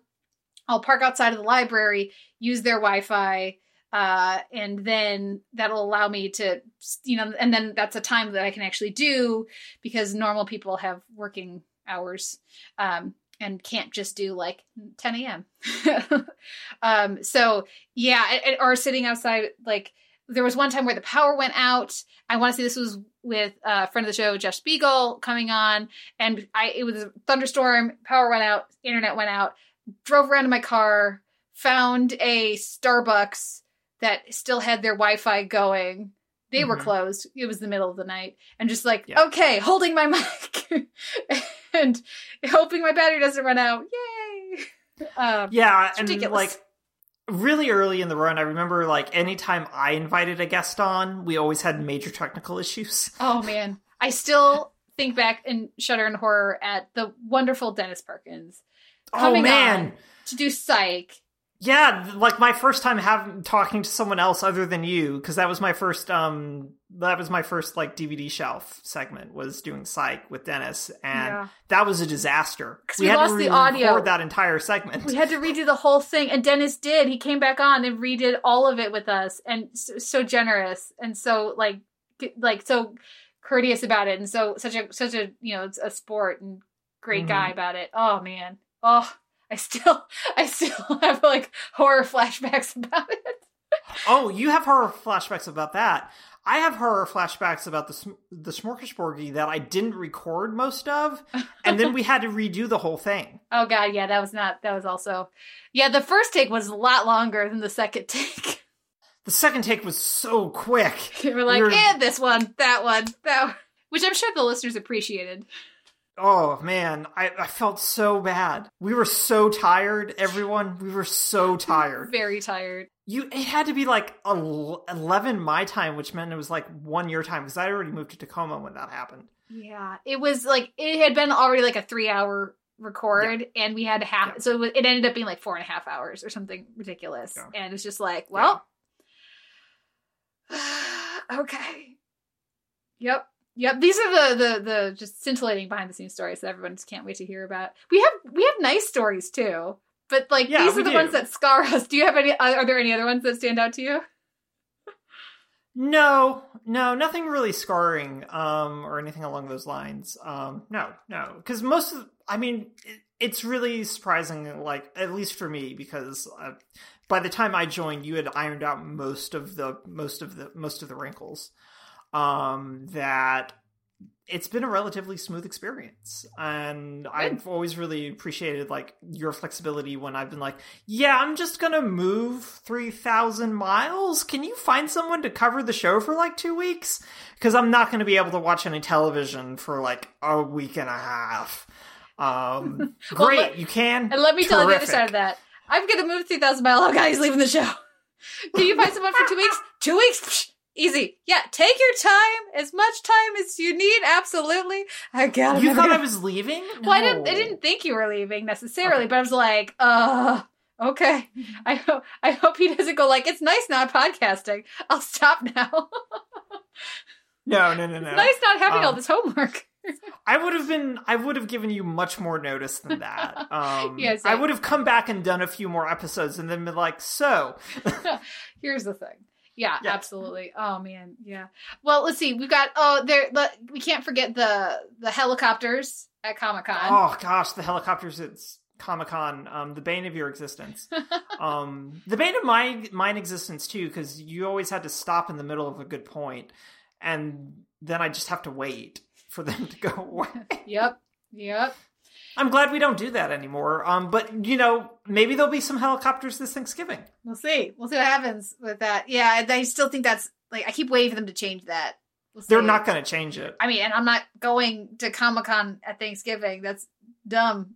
with a baby. Yeah, I mean, I'm going to Comic Con with a baby. Hopefully, fingers crossed. Just not at Thanksgiving. No, when there's a when the pandemic is over, and also when it's not the first family holiday since you know a year and a half at that point. Yes, Mhm. but oh man, um, let's see what else. Uh, I you know like I guess we can go to to some some other happier memories. Um, the I, I got to, I've had some opportunities from the podcast that I would not have had otherwise. I got to interview Mike Royce just from Mhm. just being like, hey, I, we need to do Men of a Certain Age on the DVD shelf. I, I really need to get Men of a Certain Age on the DVD shelf at some point. And he goes, oh, I can send it to you. Want to do that? And I was like, uh, hi, Mike Royce. Sure. Yeah. Do you know that that's my podcast versus segment? We'd love to have you on. He was like, oh, I just meant I'd send you a copy, but sure, I'll come on. Which is, again, a very different energy than what Twitter is now. Yes, exactly. Yeah, yeah. Totally It was different. the Wild West. Yeah. Uh, got to interview Vincenzo Natali, which was Mhm. really cool. Got to interview Brian Reitzell, which is probably my highlight. Like a couple of times, right? Yeah. Well, because like I got to interview him at Comic Con, and he was like, "Oh, you actually, you're a. You actually know what you're talking. Yeah, yes. this is cool. Yeah, we could talk because like anybody who's been to Comic Con and worked any of the rooms know how like not fun they are most of the time. And so I was just, uh, I so like my table was just like a bunch of people, like maybe two of the people had even watched Hannibal, and they had like Mhm. three different composers they were bringing around, and everybody because they're not musicians, it's not their area, was asking the same Right. like three questions, and I was like, so in this episode when you use this orchestration, it seemed like it was connected to like all this stupid, pretentious, over the top, overanalyze everything thing, and he's like. Yes, I was thinking that. someone noticed. Let's talk some more. It was very generous at this time, and uh, and then I was able to um, reach out and email uh, and and interview him again. To, he he was so cool with his time. I ran out of questions. I hung up with him. Yeah, that never happens. No. But um that's just yeah, no, that's really just I- intense. I just kept waiting for him to cut me off at like a half an hour. We were going 45 minutes and I was like, I like I don't want I don't feel good. I mean, I can keep going, but I feel bad taking your time. Uh so I guess we'll just wrap it up. Thank you so much. Uh which is delightful. That was at when I was at ATX, which is another Mhm. thing I would not have gone to without um the podcast. Granted, that would have been okay, other than it was lovely hanging out with people there. But Yeah. I listeners will remember my axe to grind with the Austin Television Festival. But um, but yeah, there's been a lot of really neat things. And I wouldn't have met, I wouldn't have done anything with the AV Club. I wouldn't have been out at Comic Con. I wouldn't have gotten to hang out with Emily VanDerWerff and gotten to know her, her a little bit better there. And then subsequently, uh, been invited over to the AV Club um, when she was uh, the TV editor, and then made all of these cool friends I have in that. You know, it's like it all. There's a lot of things that splinter off from having done this strange, time-consuming thing for the past ten years. I don't have anything like that. Um, I have I, my only benefit has been having you in my life for Aw. five years, um, Well- which has been a great benefit. Um, I don't want to undersell that. um, Well, and- it's been great. Myself, you as well. Like, of course, of course. Like, no, no, no, no! It's like- too late now. No, but like seriously, listeners, Noel's amazing, uh, and very, very patient with me. Um, but like the we remember we used to do uh the podcast used to listeners remember when we used to do informed opinions and every 10 episodes we have an expert in an area come on to talk about stuff that was I I do not remember that. you don't remember I that because I was like- because I ran out of experts. I I did like ten of them before I ran out of people. Uh, but I, and I thought I did pretty good because I had I had uh, uh, two doctors on, I had a chemist on, I had a teacher on, I had uh lawyers on, I had you know like I had a, a, uh other scientists on, I had like I you know so it was a good little thing. But after a while, there's only so many different kinds of people that they make shows about. Uh, and I wasn't gonna have like a psychic on, so you know that kind of kind of ran out. Uh, remember when we used to do TV resolutions? I do. Um, listeners, we stopped doing those because they were a pain in the ass. they were so much Um, work.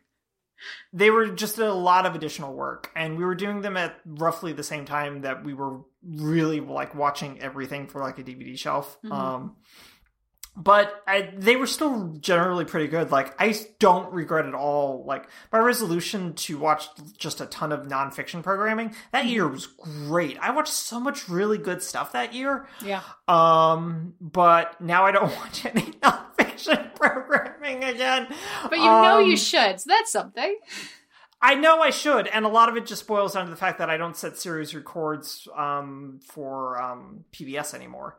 Um, in part because I didn't have PBS for a long time because of like internet cable providers don't really do um, internet TV providers don't have deals with PBS for the most part. Um, so it's actually really difficult to watch PBS if you have a non-traditional cable provider um, or television provider, really.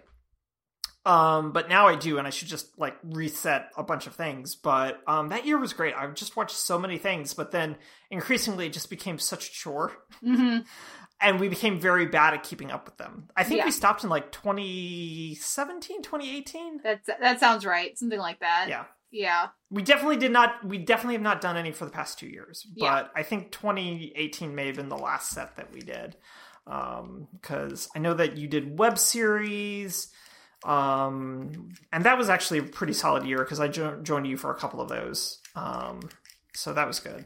And I did older TV, but didn't really keep up with it enough. Yeah. Did, you know, did, there's there are several of this where, where it's like, oh, it's time for the check-in. I better watch a bunch of these. So it Yeah. Which is not Yeah, and I did easy ones like watch more anime, and it was just like no problem. I can There do you go. that. There you go. Exactly. There you go. Winner, winner, chicken dinner. Uh, are there any shows that you like in looking back that stand Yeah. out to you that are highlights?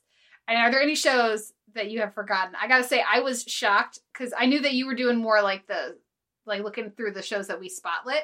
So I kind Yes. of I trolled through the list of weekly shows and looked at those. Okay. I blame my Suzuki upbringing, but I remember at least something about pretty much every show that I watched more than a couple episodes of. I kept Mhm. waiting to like be like, nope, no idea what that is. But then I'd like see it and be like, oh yeah, that was that like stupid comedy with like, eh, that was that thing on FX with Billy Crystal, and that was the thing on uh, you know like I, I was I was shocked. Uh, it was more like, oh, uh, Wayward Pines. Yeah, I watched all of that. Hater. Oh man, I I did watch all of Wayward Pines too. yeah. Yeah, yeah. But there was lots of wonderful shows. But it was like, uh, remember, remember back when I covered Heroes Reborn for the AV Club and had to actually write a thousand words about You each one of those sucker. terrible episodes. Yeah, no, I don't remember that because I didn't watch that. Um, yeah, I couldn't think. I didn't want to like comb through and do the weeklies. Um, so, um, so a couple of things I did forget. Um, we watched a National Geographic documentary about ISIS called Hell on Earth. Mhm. Um, I don't remember watching that. I can tell you nothing about it. Um, and that was like episode 302. I don't remember any of it. Um, we, I totally, episode 362, and we talked about this a little bit like week to week. Um, folks, I totally forgot about Reverie, which is the Sa- Sarah uh, Shahi one, right? Sarah Shahi show that I was very excited about and then just petered out. And I, when I got to it, like we did um, Glow, we did the uh, Fooly Cooly revamps, um, we did Dietland, which RIP, um, and then we did Reverie. And I was like, what the fuck is Reverie? I don't remember this. Oh, this show. Right. Right. um, just completely forgot about it. Um, and then the last thing I really legitimately forgot about was episode 393. Mm. I forgot about the widow, Kate. Oh, Do you remember the widow? yeah. Why? How? I mean, I don't remember much. I remember that I watched it. You know, that's yeah, about I it. rem- like I was just like the widow. I remembered what it was after like I thought about it for a second. I was just like, oh, that's that Kate Beckinsale show yeah, that was on it was not good. Not good. No. Um, but I, then I, I shouldn't also, have like, watched it all. Yeah, no, absolutely not. Should not have watched all of that. Mm-hmm. Um, I also barely remember like Barry season two, which we did Mm-hmm. in episode four oh eight. Um, but I think that was for totally different reasons. Yeah, that was Uh, not your jam. It was much more my jam than yours. Yeah, yeah. Oh man. Um, what about you? What what have you sort of like forgotten or yeah? Well, like there, like it was one of those like, uh, I mostly I felt pretty good about the shows that I had given up on. Like I Mhm. didn't. I, I, I did not watch Cult very long. I think I get to like two episodes. oh I uh, man, cult. Oh man, Yeah. cult. That was oh, those were good days. what I actually was really uh, entertained by looking back, and there are there there are a couple shows that like I know that I watched it, but if like if, if I had to tell you more than a couple things about it, like Mhm.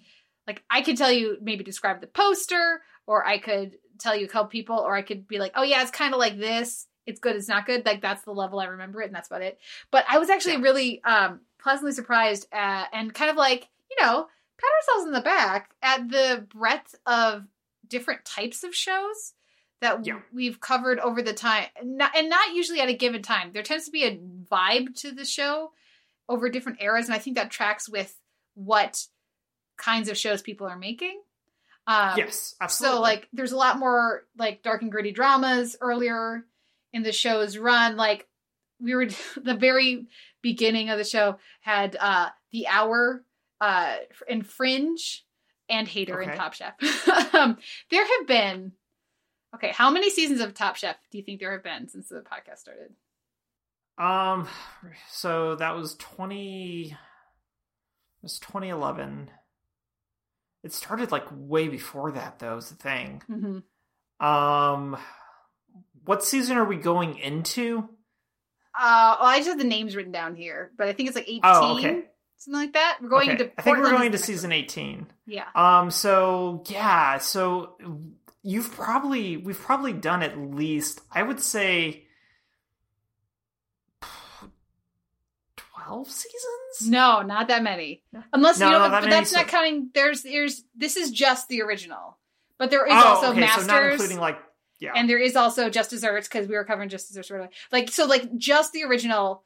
Texas, Seattle, New Orleans, Boston, California, Charleston, Colorado, Kentucky, L.A., and Portland starts tomorrow.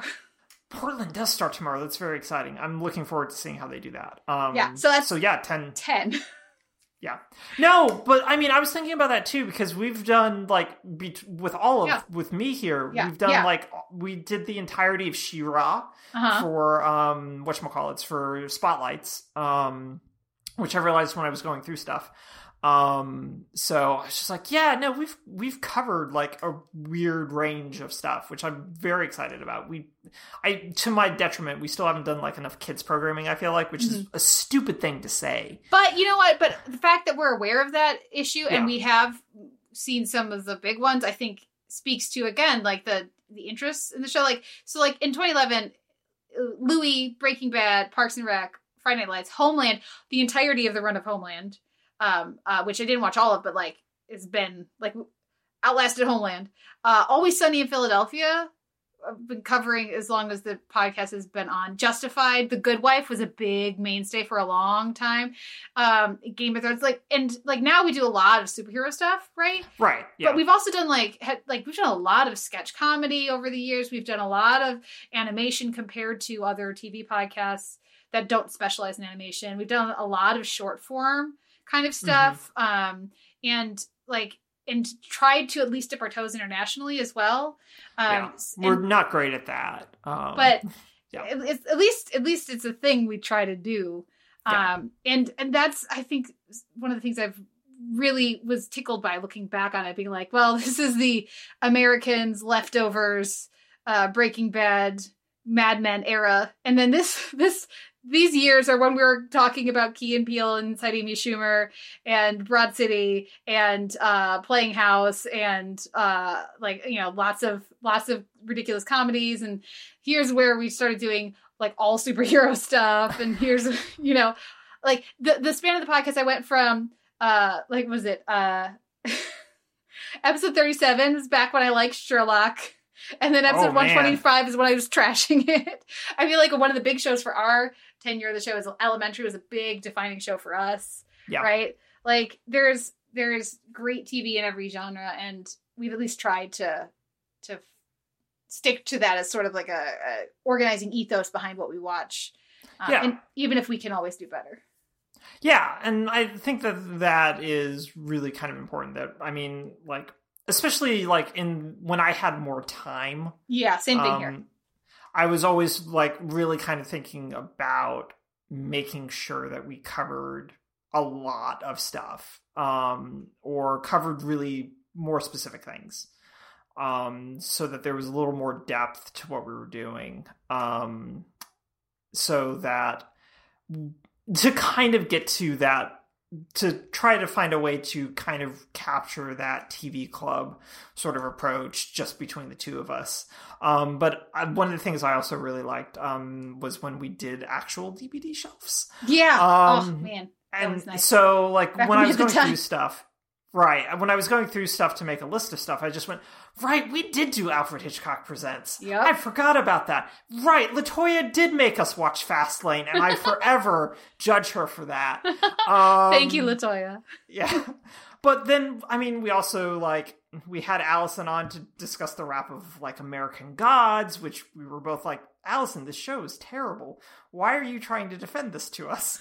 um, but we also, like, one thing that we didn't do enough of, and we should have, was stuff like what we did for 321, which is when I dropped in to watch A. Malcolm from Outlander without any context for Outlander apart from having watched half of season half of the first half of season 1 um and being like so Noel how does this play for you and that's something we should have done more of Yeah. Um because that's a great experiment but we've very rapidly like started ad- adopting each other's shows um Yeah. so that we can discuss each of them um for the most part like the reason i didn't watch outlander is that i didn't have Starz Mhm. um and like a lot of the shows that you watched on Starz um like power um, that I just I didn't Survivor's have it. remorse. Yeah, ex- yes, exactly. Survivor's remorse. That's what I was thinking of.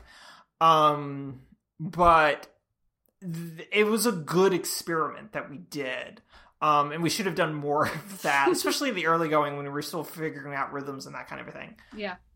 I do want to like call out like two other really specific things if I can. Mhm. Um, one, um, one of the things that I remember, and this is a relatively recent thing, is my sheer delight when we were discussing um, Crisis on Infinite Earth or Crisis on Earth X with Elizabeth, and her revealing that she had written a book about Nazi exploitation Uh-huh. and how very fucking excited I was to find that out. um, because it's such a it's a very established subset within exploitation cycles. Um, and her bringing that to that discussion of that crossover was just so delightful for me. Um, Elizabeth's one of my favorite guests that we routinely had on. Um, because she's delightful and deeply, deeply thoughtful Mhm. um but i was just like that my my sheer happiness at Mhm. finding that out was really really great um but the other thing and i think that this is something that we should mention as well and talk a little bit about was fucking the hundred man yeah, that's uh, that's one of the most Yeah. memorable, like definitely our most listened to. By yeah no it was No, ridiculous not even Like, close.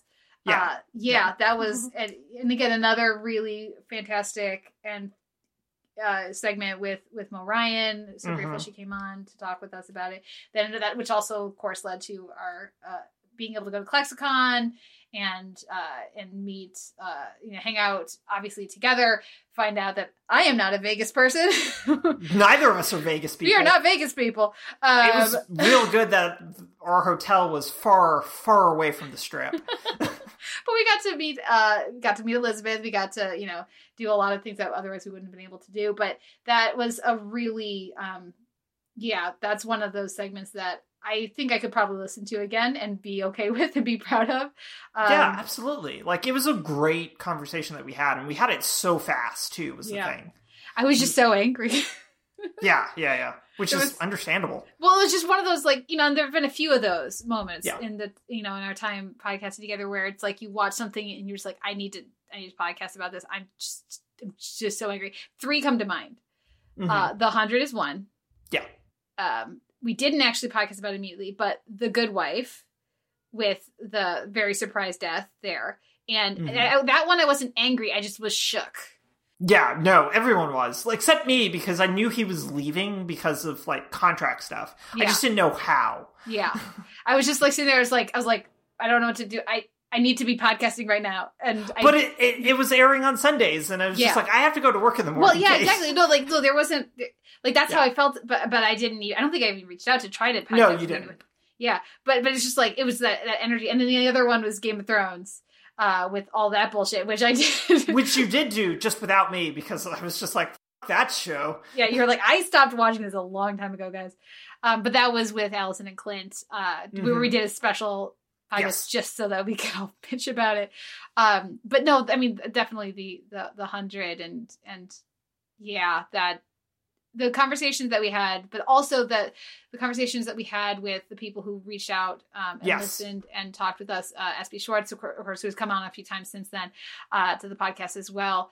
Um, it had so much. Uh, it was really productive and meaningful, at least to me, conversations, and Yeah. I really appreciated the conversations that we were able to have over that span of time, and that kind of linked back to it. Um, people were very, again, very generous with their their their time, but also their perspective. And um, I mean, as as cis straight people, um, the- venturing into uh, a domain and a conversation that we are spec- more spectators in than lived experience, it was um, very, yeah, it was very generous of them to to want to engage with us, to to have those conversations with us, and to, to all all kind of process some of that together.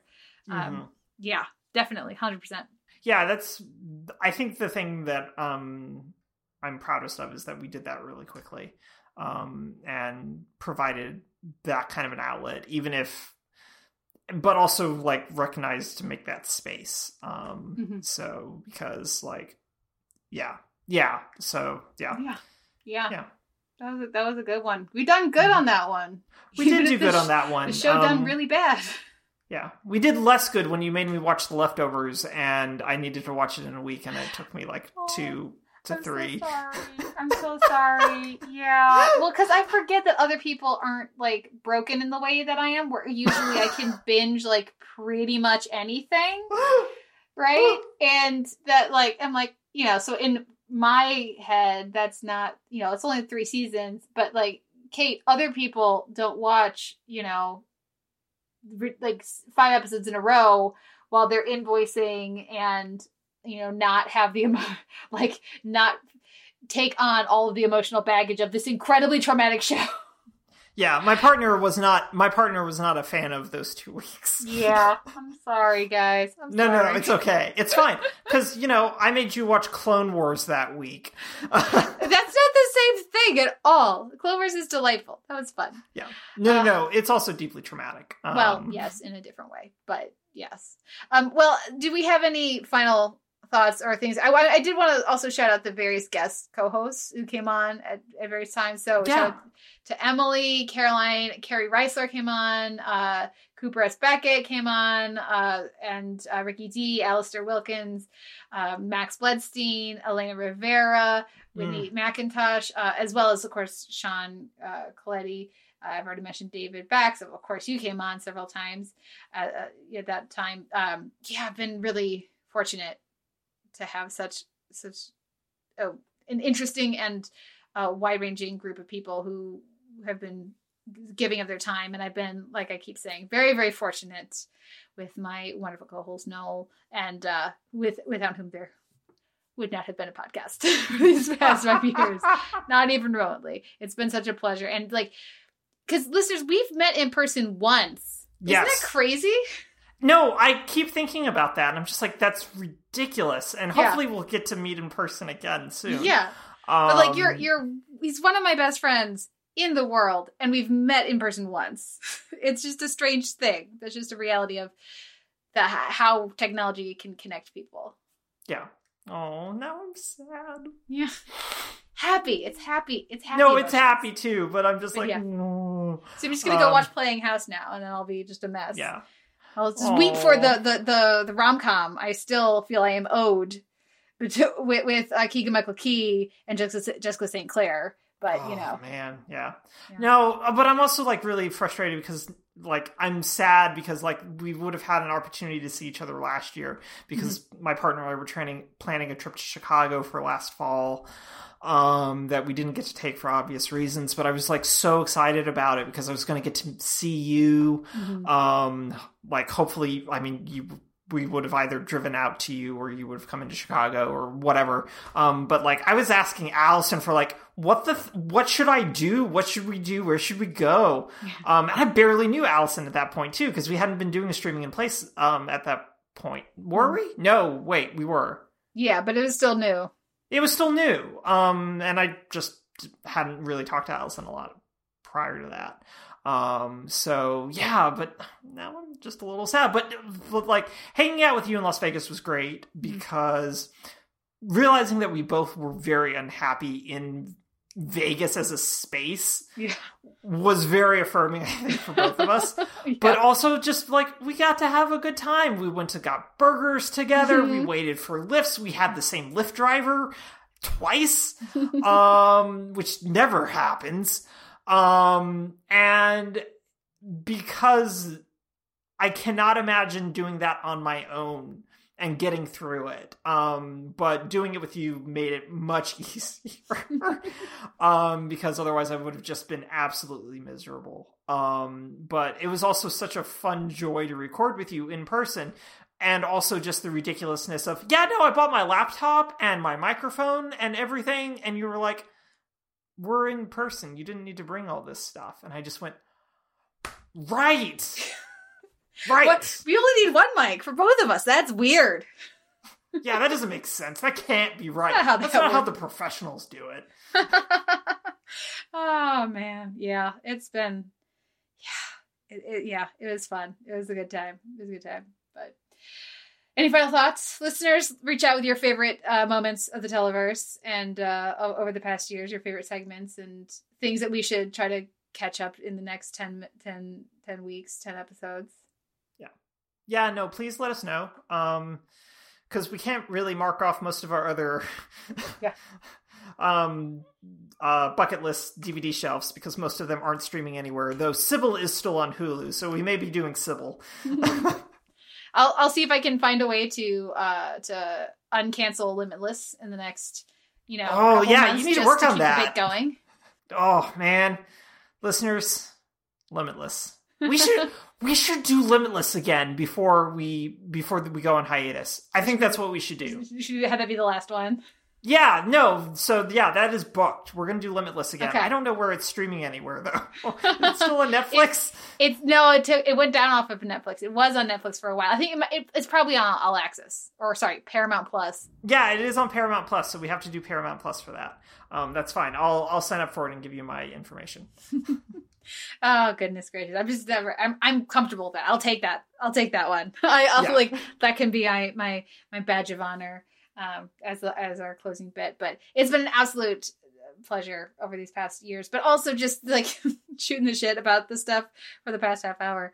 Uh, and uh, yeah, yeah, man, 275 episodes and 500 many. episodes and 860 episodes.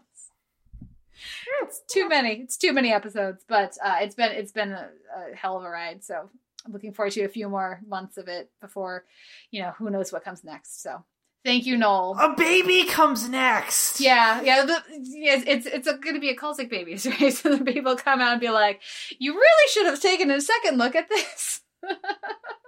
Oh man, we should. I'm gonna. We should find some really baby centered television shows to do. So we gotta Uh, do Family Guy. No, do- really don't. Yeah, no, Family Guy. That's what we're gonna do. We're gonna do all the best Stewie episodes. I actually do enjoy Stewie, but no, no, we don't. need Because I first like, but first thing that came to mind is all the shows I don't want to watch that are baby centric. Um, because we already did Avatar. I mean, there's an Appa on the wall. Like, like we've already done so, so many terrific shows. I feel like we need to. We, we can find some. We can do some theming. We can do some theming, but uh, there are lots of bad shows Should- with babies. Should we go back and just do all of Parenthood? Again, I, I yeah, I, there was a while, listeners, where I was writing about parenthood every single week as well. Uh, yeah, we'll see. We'll see. I'll have to, we'll have to ponder.